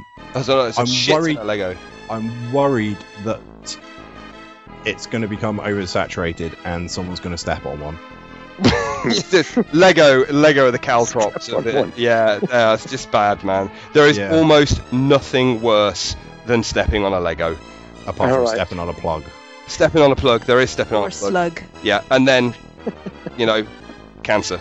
I think it's probably oh my god. in that order. That escalated. that, got, Jesus. that got there fast. Um, okay, fine. We're, uh, so is that- Battleborn. Battleborn Great, looks We're talking about Battleborn as well. It's because the man, the man in the thingy, he's Oh. steampunk and he's a robot. And he's got a fucking mechanical owl. Oh, got a mechanical owl. Got a sniper cane. It's just, do you know what? We- Sold. we had an interesting interaction with 2K on this, but they're really pushing this out. This, these are these guys are a great example of the way that you are supposed to handle social media, and they've been kind of pushing out content from Battleborn for a little while. But they very much seem to have the humour that you would expect comes with this kind of game. So when they're interacting with people on Twitter or I'd imagine Facebook as well, they they really get into the feel of the game and the humour that's in the game, and they play to that strength. And uh, so we had a great little banter with them about it, but it's what can you say about it? I mean, it looks like Borderlands, slightly more high octane with steampunk. It looks like a cross between Borderlands and um, Team Fortress. yeah, potentially. It looked like it had a little bit of Left 4 Dead slash Evolve in there. It- Yeah. it's like a mash of all of these kind of games. Have you seen this, Brian? Um, I'm sorry, I've, I've got to check up on it. Um, what, what's it called? Again? Battleborn. Basically, I didn't know I needed this in my life, Yeah, yeah, but this- I need this in my life yeah. This is- pretty soon. I was kind of surprised. I mean, I had seen Battleborn prior to them putting all of this stuff out on Twitter and Facebook and all the rest of it, but Oh yeah, I did see this. All Yeah. right, yeah. It looks very good. I mean, it's. I think if you if you were if you liked if you played and enjoyed um, and more importantly liked the universe surrounding um, the other game they made that, that I've forgotten the name of, uh, Borderlands. That's the one. Yep. Um, then you will it looks like you're really going to enjoy this, but it's massively over the top in the same way that Borderlands was. It's got the crazy humor that Borderlands. I mean, if you if you look at the, they did kind of a, uh, a gameplay trailer in which one of the characters they're talking so all these four people are running around, they're shooting stuff, and they're talking to this extra character, and this extra character is going, "Don't worry, I'm just about to break the code," and then she leaves the radio on and you can hear her in the background going, "You, give me the code!" and then she comes back onto the radio and goes, "I'm 50% there, guys. I'm cracking the code as fast as I can." and this guy, he's like, "That's not even real hacking." it's that's the kind of humor that's in it, and it's like that really speaks to me. I like, I love all of that kind of stuff. So yeah, it looks really exciting, and obviously the gameplay looks really good as well. So, uh, and it's got mechanical owl, so you know, win, wins all round. Um, I love the theme songs. Um, right, look, have we? Se- is this everything? Oh, Christ, is XCOM 2? Basically, yes. No, Let's we've, skip we've already We can spoken talk about, about that. XCOM Okay, right, so. screw it. Let's let's le- let's leave that. Right, look, that's loads of loads of crazy stuff that we've seen this week. There's been absolutely tons of stuff coming out because everybody's ramping up for E3 and they want to start teasing people, uh, like in a in a slightly sensual but slightly non-sensual over the internet kind of way. So, yeah. Do- D- Speak or forever hold your peace. I was about to chide Richard go on, go on. for having a gutter brain. No, it's fine. You carry on. You can charge me all you want.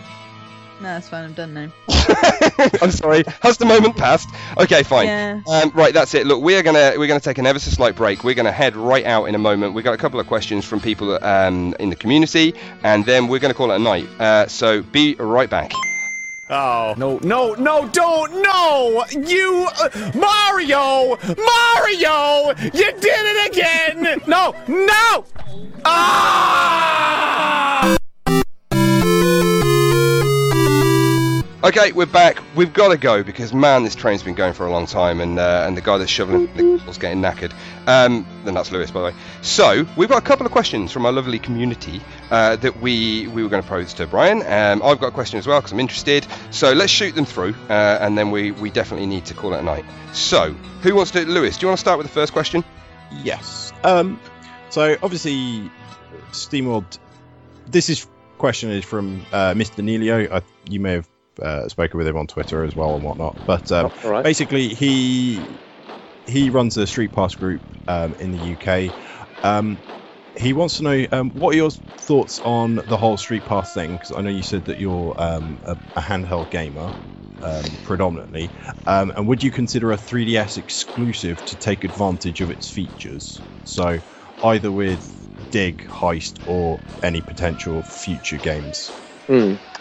I think. Uh, oh, that's a great question. I mean, uh, we. There's a short story about that. Uh, when we had when we had finished SteamWorld Dig and it was it was selling on selling really well on, on every platform that we Mhm. put it out out for. Then we decided, um, or I decided that suddenly we were rock stars and and I should definitely go go talk to all the platform owners and demand exclusivity money.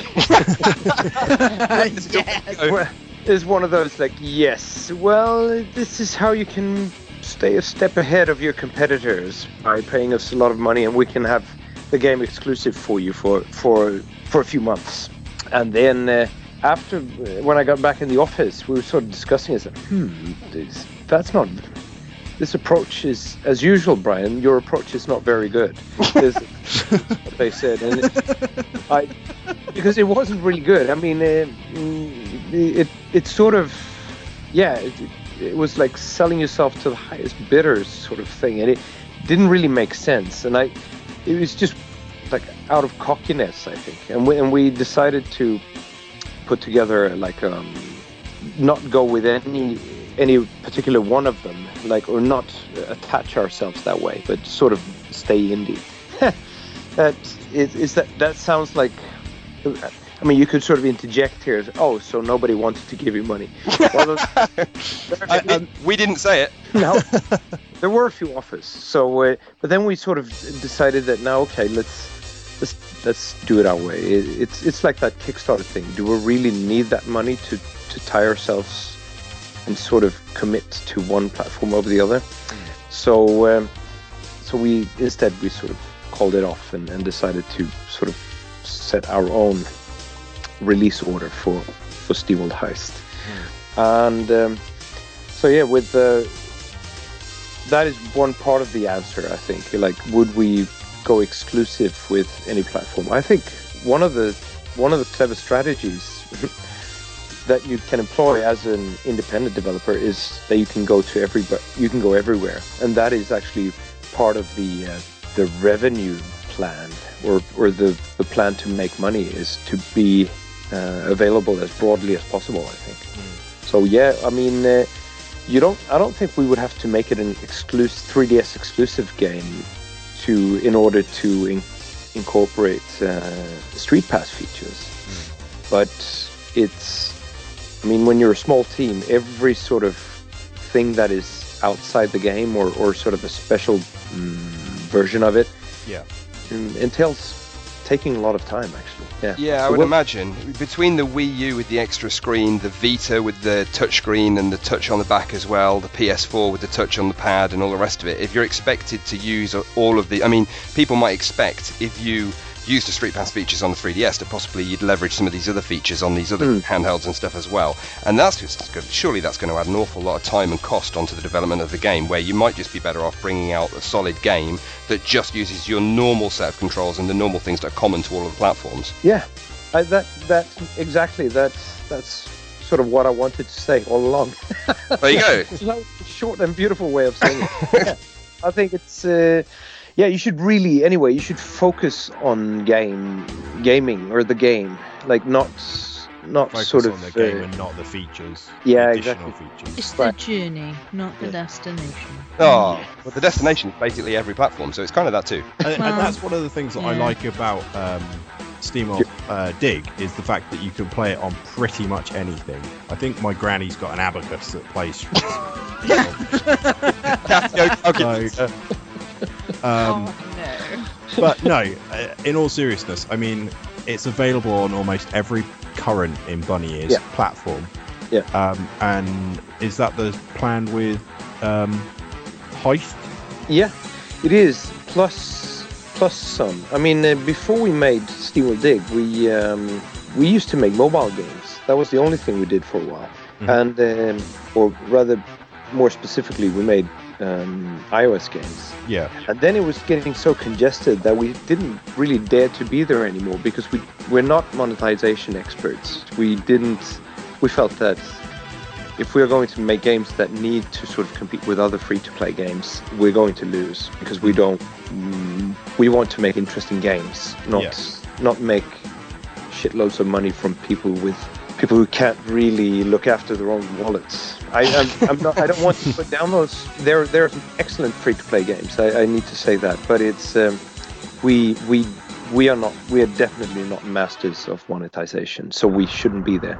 And that was the reason why we went um, with on the 3DS first with Steam SteamWorld Dig, and then to every other platform except mobile and tablets because Yeah. well because of the game it's it's um, it's very much it has so many platforming uh, platformer elements in it that um, you would have to have really you you either have to sort of mm, reinvent the game a little bit to bring SteamWorld Dig to to um, phones and tablets, or you'll have to have virtual joysticks. And I've I still haven't played a game that really does that that does that really well. No, you and me both, brother. I, no, I don't like virtual joysticks on phones and tablets at all. I can't get on with them. I Right. think one of the only games freezes. that I've played that sort of vaguely works well with a virtual joystick is um, Minecraft Pocket Edition. Yeah. Yeah, Um, yeah. But then they've got the, the money and the resources to be able to plow that into a port. So Mm, Yeah. But if you're playing Minecraft, why not play it on, you know, A proper console. On a proper console. on a proper Well, the platform. PC. there you go. Right. Well, Um, all that said, I was just going to uh, add then that SteamWorld Heist, uh, on the other hand, is doesn't suffer from that. It isn't. The, it's it's much more of a strategy game. uh, Yeah. Meaning that, and we've tried it. It it looks brilliant on a tablet. So um, yeah, I think it's uh, it's coming to every platform. But we're not going to make it a free-to-play game. we rather, we're we're actually going. We're sort of glancing sideways at what um, XCOM and so on is doing. The or and games of that irk that games that are really great games and that sort of have the sense to um, charge for their games. So that's Yeah. what we Yeah. got to do mobile as well. Good. And- Have pride. Yeah, exactly. Play to your strengths. I think that's the key thing. See, this was this was going to be my question. So my question I had that I was going to have for you was, what are your uh, views on free to play, and and is that kind of model that you're looking at going in the future? So you've completely answered that. I think it's great. I think it makes total sense that you're not trying to compete with this glut of free to play games that are out there, and instead you're playing to your strengths. You know exactly what your aim and what your model is, and rather than just trying to throw yourself down with all these other people because that's the way that everybody else is doing it, you're you're playing to the way that you want to make games, the story you want to tell, and if people want to pay for it because they enjoy it or they think it looks great, then they will. I think that sums it up. I think uh, also free to play has sort of shown too that um, you sort of need to make specific types of games that work for free to play.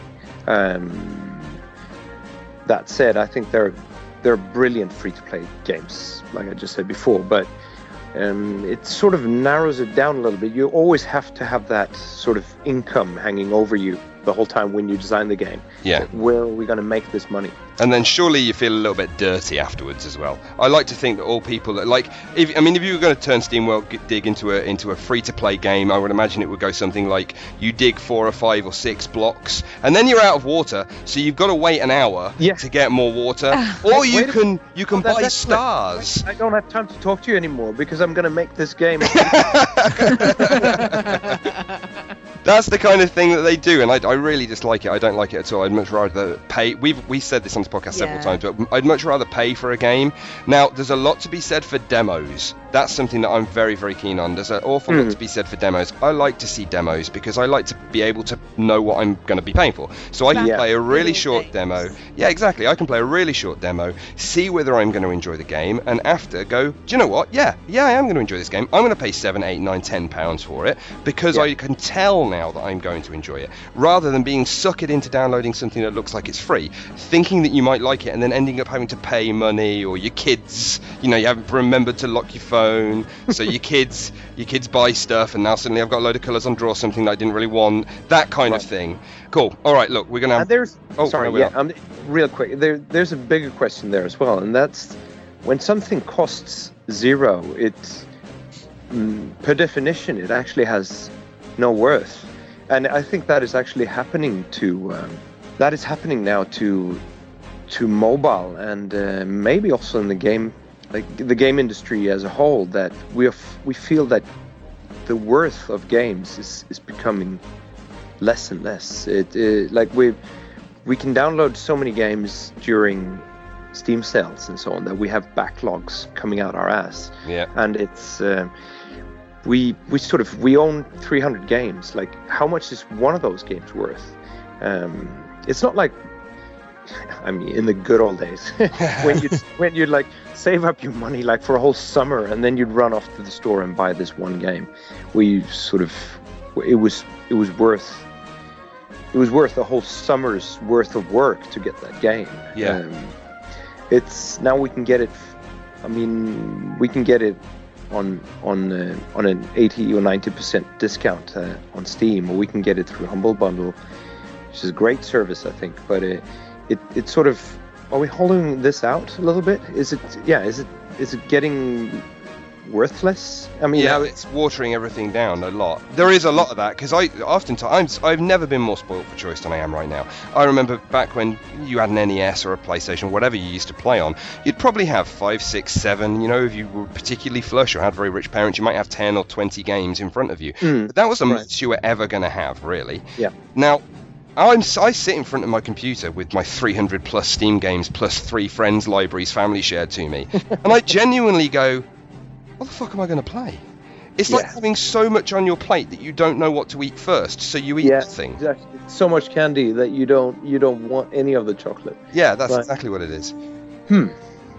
Yeah, well, that sorry for the sadness. It's like uh, Well, No, no, because I think it's an interesting point. we're twanging the moral fibre of the gaming, games industry. There you go. Um, no, but I think it's absolutely right. I think if something's going to be worth having, then it's worth paying for. And if Yeah. if you're going to pay for it and you're going to feel like you're getting any worth out of it, then it's it is definitely that. It's the right kind of thing to do. Like you say, there are so Yeah. many free games out there now that we don't know what we what we're going to play, and often a lot of them aren't very good. Like I say, demos. Demos are the way forward.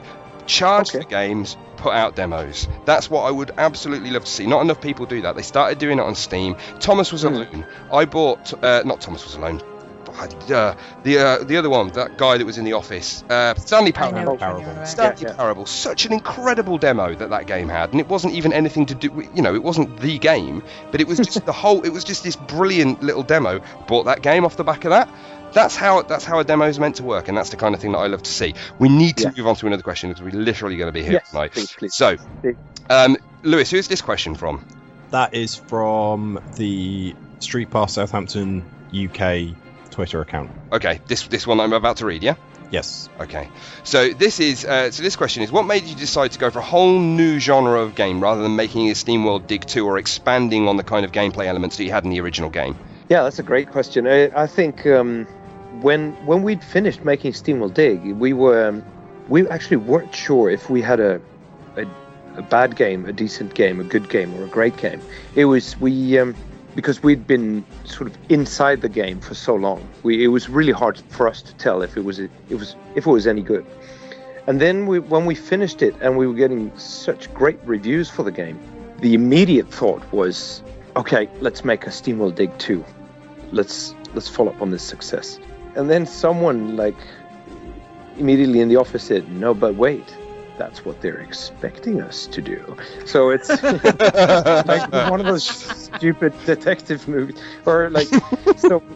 And it was it was kind of true because we were like, "Yeah, but is that what we want to make right now?" And we didn't really have to answer that answer that question right away because we had um, we got so busy porting uh, SteamWorld Dig to so many platforms. So we actually got a got a bit of a, an extension there, and we could sort of fi- sit and think about what kind of game do we want to make. We had actually originally we had planned to make the prequel to SteamWorld Dig, alongside um another small game that had nothing to do with SteamWorld, uh, and we actually started making prototypes of those games, and then we had to shelf them because SteamWorld Dig was taking up so much of our attention. But then, like while we were making the the PC version, the the one that is out on Steam for, for PC, Mac, and Linux now, uh, mm, basically the HD version that was sort of the the basis for the for the PlayStation 4 and Xbox One and, and Wii U versions. Then people in the office were spending lunch breaks talking about. Um, it, it would be so cool to make a 2D um, turn-based combat game. Like, um, and if we could add in some elements that, yeah, that made it really special. And then, and then uh, our lead, um, what do you call it? The the dev lead in the office, Ole Yeah. Håkansson, he pitched it to me because they were sort of having secret discussions, so I wouldn't butt in and ruin it. and then, and so he, he pitched the idea, and I thought it was it was excellent. I mean, at this like two hours ago, we started talking about what kind what kind of games I've been playing, and it's been or what I want to play is, and uh, I love to play chess, and every in every strategy game out there, I love strategy games. So it's um, so I was thrilled. It's like, oh, finally we get to make our own strategy game. I, this is going to be lovely. Okay, there there are two absolutes for this. It needs to come out by no later than November 2014. That's one. And the other one is it has to be set in SteamWorld because that wasn't the original idea. It wasn't actually. But the the thing is that that's how we want to use SteamWorld. We want to be able to make any kind of game that um, that we want to make and put it in SteamWorld. And it's really flexible that way mm. because, well, the protagonists they're steam-driven robots. What what can't they do? I mean, there you go. That's the, that's got to be on the back of the box. You're a steam-driven robot. Can get at it. It. get at You it. pop in space, down in the ground. You're fucking on it. Right. So yeah, that's that's the answer to that question. Is is SteamWorld is supposed to be that it, sort of a, an umbrella for all kinds of gameplay, and I don't think um, there's nothing that says that we can't make a SteamWorld Dig 2, but it's we really want to be open to the type of game that we want to make. Yeah. I think that's the beautiful thing about being an indie developer. Sure, I mean I'm not one, but I would I would imagine I like to imagine in my fantasy worlds uh, that, uh, the, the great thing about being an indie developer is you do get to do that. You get to make the game that you want to make, not the game that people expect you to make. So Yeah. you can you can go well we've done that, we've made that game. That's something that we've done now. So we're just going to do something completely different. Let's see if we can make it work. We're confident in our abilities. Let's go for it. I love that. I think that's brilliant. Well done. All right, excellent. Good. right, look, that's all the questions unless one of our guys has got something. Uh, well, I was just going to say, so would you consider making another game in the SteamWorld universe, but again, move going another direction, so away from the. Um, so you've done like a platformer, you've done a, a turn-based combat strategy game. Would you move on to a, a, a different, um, move in a different direction with the gameplay style, but still set in that universe, or? Yeah, well, the, there's this. We actually, in 2010, the thing that started this whole SteamWorld thing for us was Mhm. we put out a small game called SteamWorld Tower Defense Yeah. on the, on the DS, and now you you can play it on the 3DS now and, and on no other uh, console. Mhm. And that was that was your basic tower defense game. It's uh, so yeah. There's a tower defense game. There's a mining platform adventure, and then there's a um, what do you call it? Turn-based stra- combat strategy game. Mhm. There's I mean, the next one, what will it be? Will it be a Sims game? Will it be It could be anything. Robot Yeah, dating. anything. I'm throwing Sorry. my hand in now. Ro- robot dating. robot dating Yeah. game? Yeah. Oh man, Rusty's I would robot dating spend sim. Yeah, so Rusty's, much time. Rusty's robot dating. You could even dress one of them up in drag because that apparently, apparently works quite that would well. sell it for me. There that works. Job done. I can just it here I, folks. I can just see the cosplay now. I'm, I, am all over. This is going to be brilliant.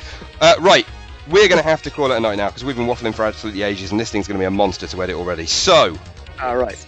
we definitely have to say goodbye. Uh, so we're going to say an absolute massive thank you to Brian from Image and Form for coming on and joining us and talking about loads of games uh, and uh, allowing us to gracefully talk about his game uh, very stealthily. So, without further ado, uh, Lewis. What are you going to be doing, or if you don't want to tell people what you're going to be doing, where can people find you on the interwebs? Uh, I'll probably be playing some more Skyrim and uh, some more Fallout. I'm still working my way through Fallout 3, and I plan to move on to New Vegas. You can find me on Twitter at Louis underscore Kong. You can find me on Facebook if you're that bothered. If you just want to see the same shit that I post on Twitter on Facebook, uh, you can find me on there. Um, probably pimping this podcast when it's edited. That's about it. L, where can people find you? And if you're inclined, what are you going to be doing next week? People can find me on the internet at Escaping IRL. I will be doing things and stuff and hopefully not playing as much heroes. um, because I do want to go out into the internet and source some really obscure games for you again. Because I know that everyone likes hearing about the obscure and creepy games that I can find. Everybody loves the creepy L games. Okay. Oh, yeah. rack them up for us. We'll knock them all down next week. Okay, good. Uh, I am Rich. You can find me on Twitter at Zebwen. That's Z E B W E N. You can find my writings uh, and my book that's very shortly going to be out called Static Push at my website richard-horsley.com. That's richard-h o r s l e y.com. Um, next week I will mostly be seeing what uh, weird and obscure Fallout mods I can load onto the game so that it doesn't run correctly, uh, and I will possibly be playing some more indie games because that's the kind of stuff that I like to do. Uh, Brian, where can people find you? Right. Well, they can find us uh, the uh, um, oh, what do you call that little symbol at image form. We're image form in one word. And I'll be spending the next week playing SteamWorld Heist, obviously, and a lot of Zombie Vikings from Zoinky Games.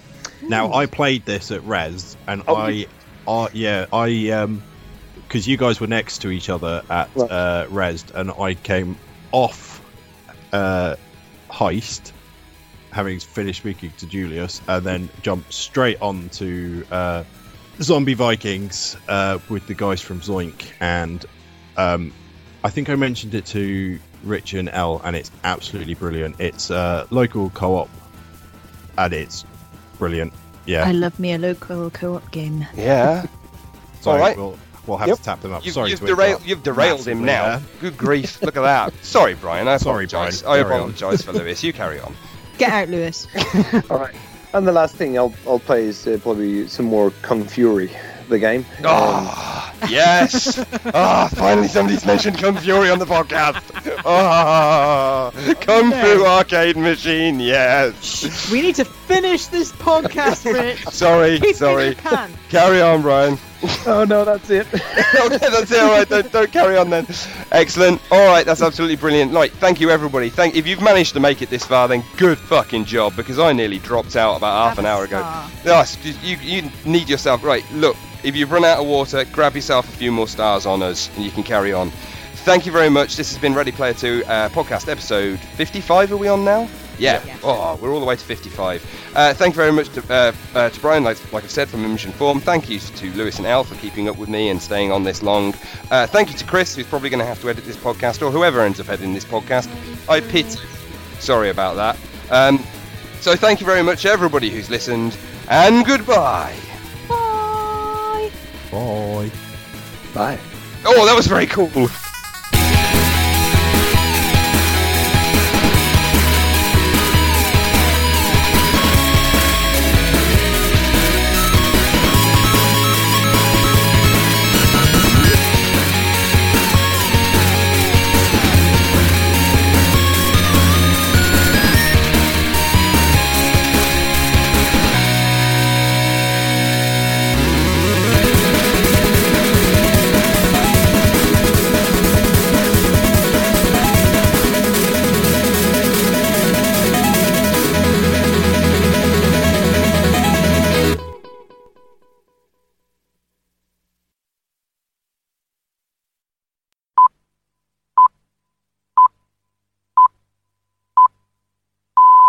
Talking about? How are you guys? Super Yeah, duper. really Good, good. good, good. We're all good.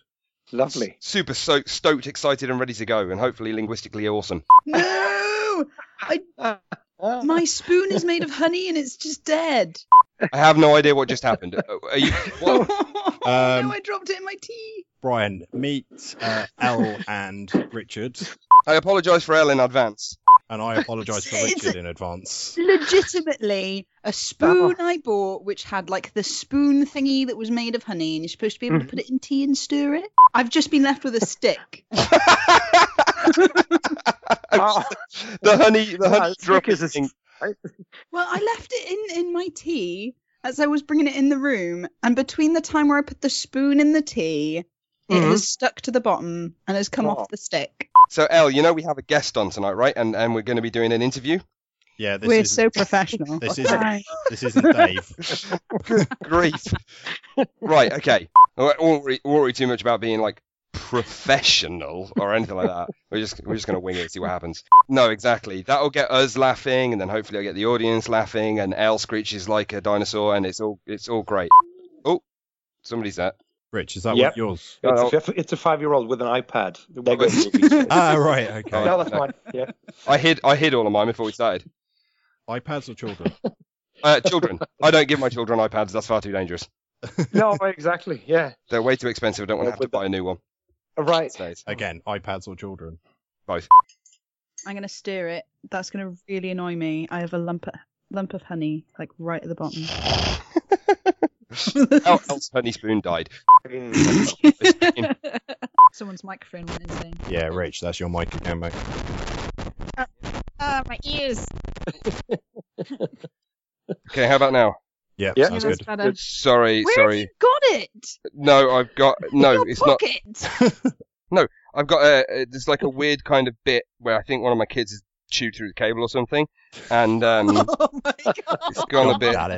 Got it. It's all right. I feel, I'm pretty sure they electrocuted themselves, so I think it's okay. They won't Uh, do it again. no, they definitely won't do it again. That's, that's my go-to line. If somebody says, "Oh, watch out!" Therapy. if somebody goes, "Oh, watch out! They're about to fall off that wall," I'll be like, "That's all right. They'll only do it once." It's not gonna happen again. Yeah, exactly. There's like that. You'll learn. You'll either die or you'll learn from it. Be- Either way, you're good. I needed a break there. Oh, my head was starting to All right, I thought you were going to say something else there. No, no, no, no, no. I wasn't It's that excited for four. fine. Need a Kleenex. Be right back. Guys, that was brilliant. Put yourself on hold a sec, Elle. Uh, Call. I'll I let- let her managed to get my honey spoon from the bottom of the teacup. yeah. Okay, cool. Go and get a cup of tea. I support you every step of the way, Elle. Yay. Ow. Do, do, do, do. Uh, It's because I wasn't holding him. Okay, My- how's your how's your spoon, Elle? Is it is it better or is it I I I've used that one now. all right? Yeah. Wonderful. Good grief, content aplenty this week, guys. This podcast is definitely a marathon. Congratulations. I think, in fact, it's almost a triathlon. We need a badge. We need a badge to give to guests who survive an entire episode. You survived a Ready Player 2 podcast. Well done. oh no, that's not it anymore. I don't care. I live in the past. oh, God. I can't ima- I can't imagine that you've had many interviews where you just listen to three idiots waffle No, on about the other Oh, bollocks God, that they've know, played. It's such a it's such a relief. This is just so much fun. Um, no, That's not what I was expecting you to No, say, you so don't thank you very much. no, but really, I mean, like, how can you spend two hours, right? You can watch a movie and say, "Oh, I guess I hope I was hoping it was going to be better," or you can do this. You can sit and laugh for two hours. I'm gonna, I'm gonna be the one dressed as a robot in drag. oh, lovely. Oh man, no, don't You'll, do that. you'll tell me straight away. Hi, I'm Daniel, founder of Pretty Litter. Did you know cats tend to hide symptoms of sickness and pain? I learned this the hard way after losing my cat, Gingy. So I created Pretty Litter, a health monitoring litter that helps detect early signs of illness by changing colors, saving you money and potentially your cat's life. Pretty Litter is veterinarian developed, and it's the easiest way to keep tabs on your fur baby's health right at home. Go to prettylitter.com and use code ACAST for 20% off your first order and a free cat toy. Terms and conditions apply. See site for details.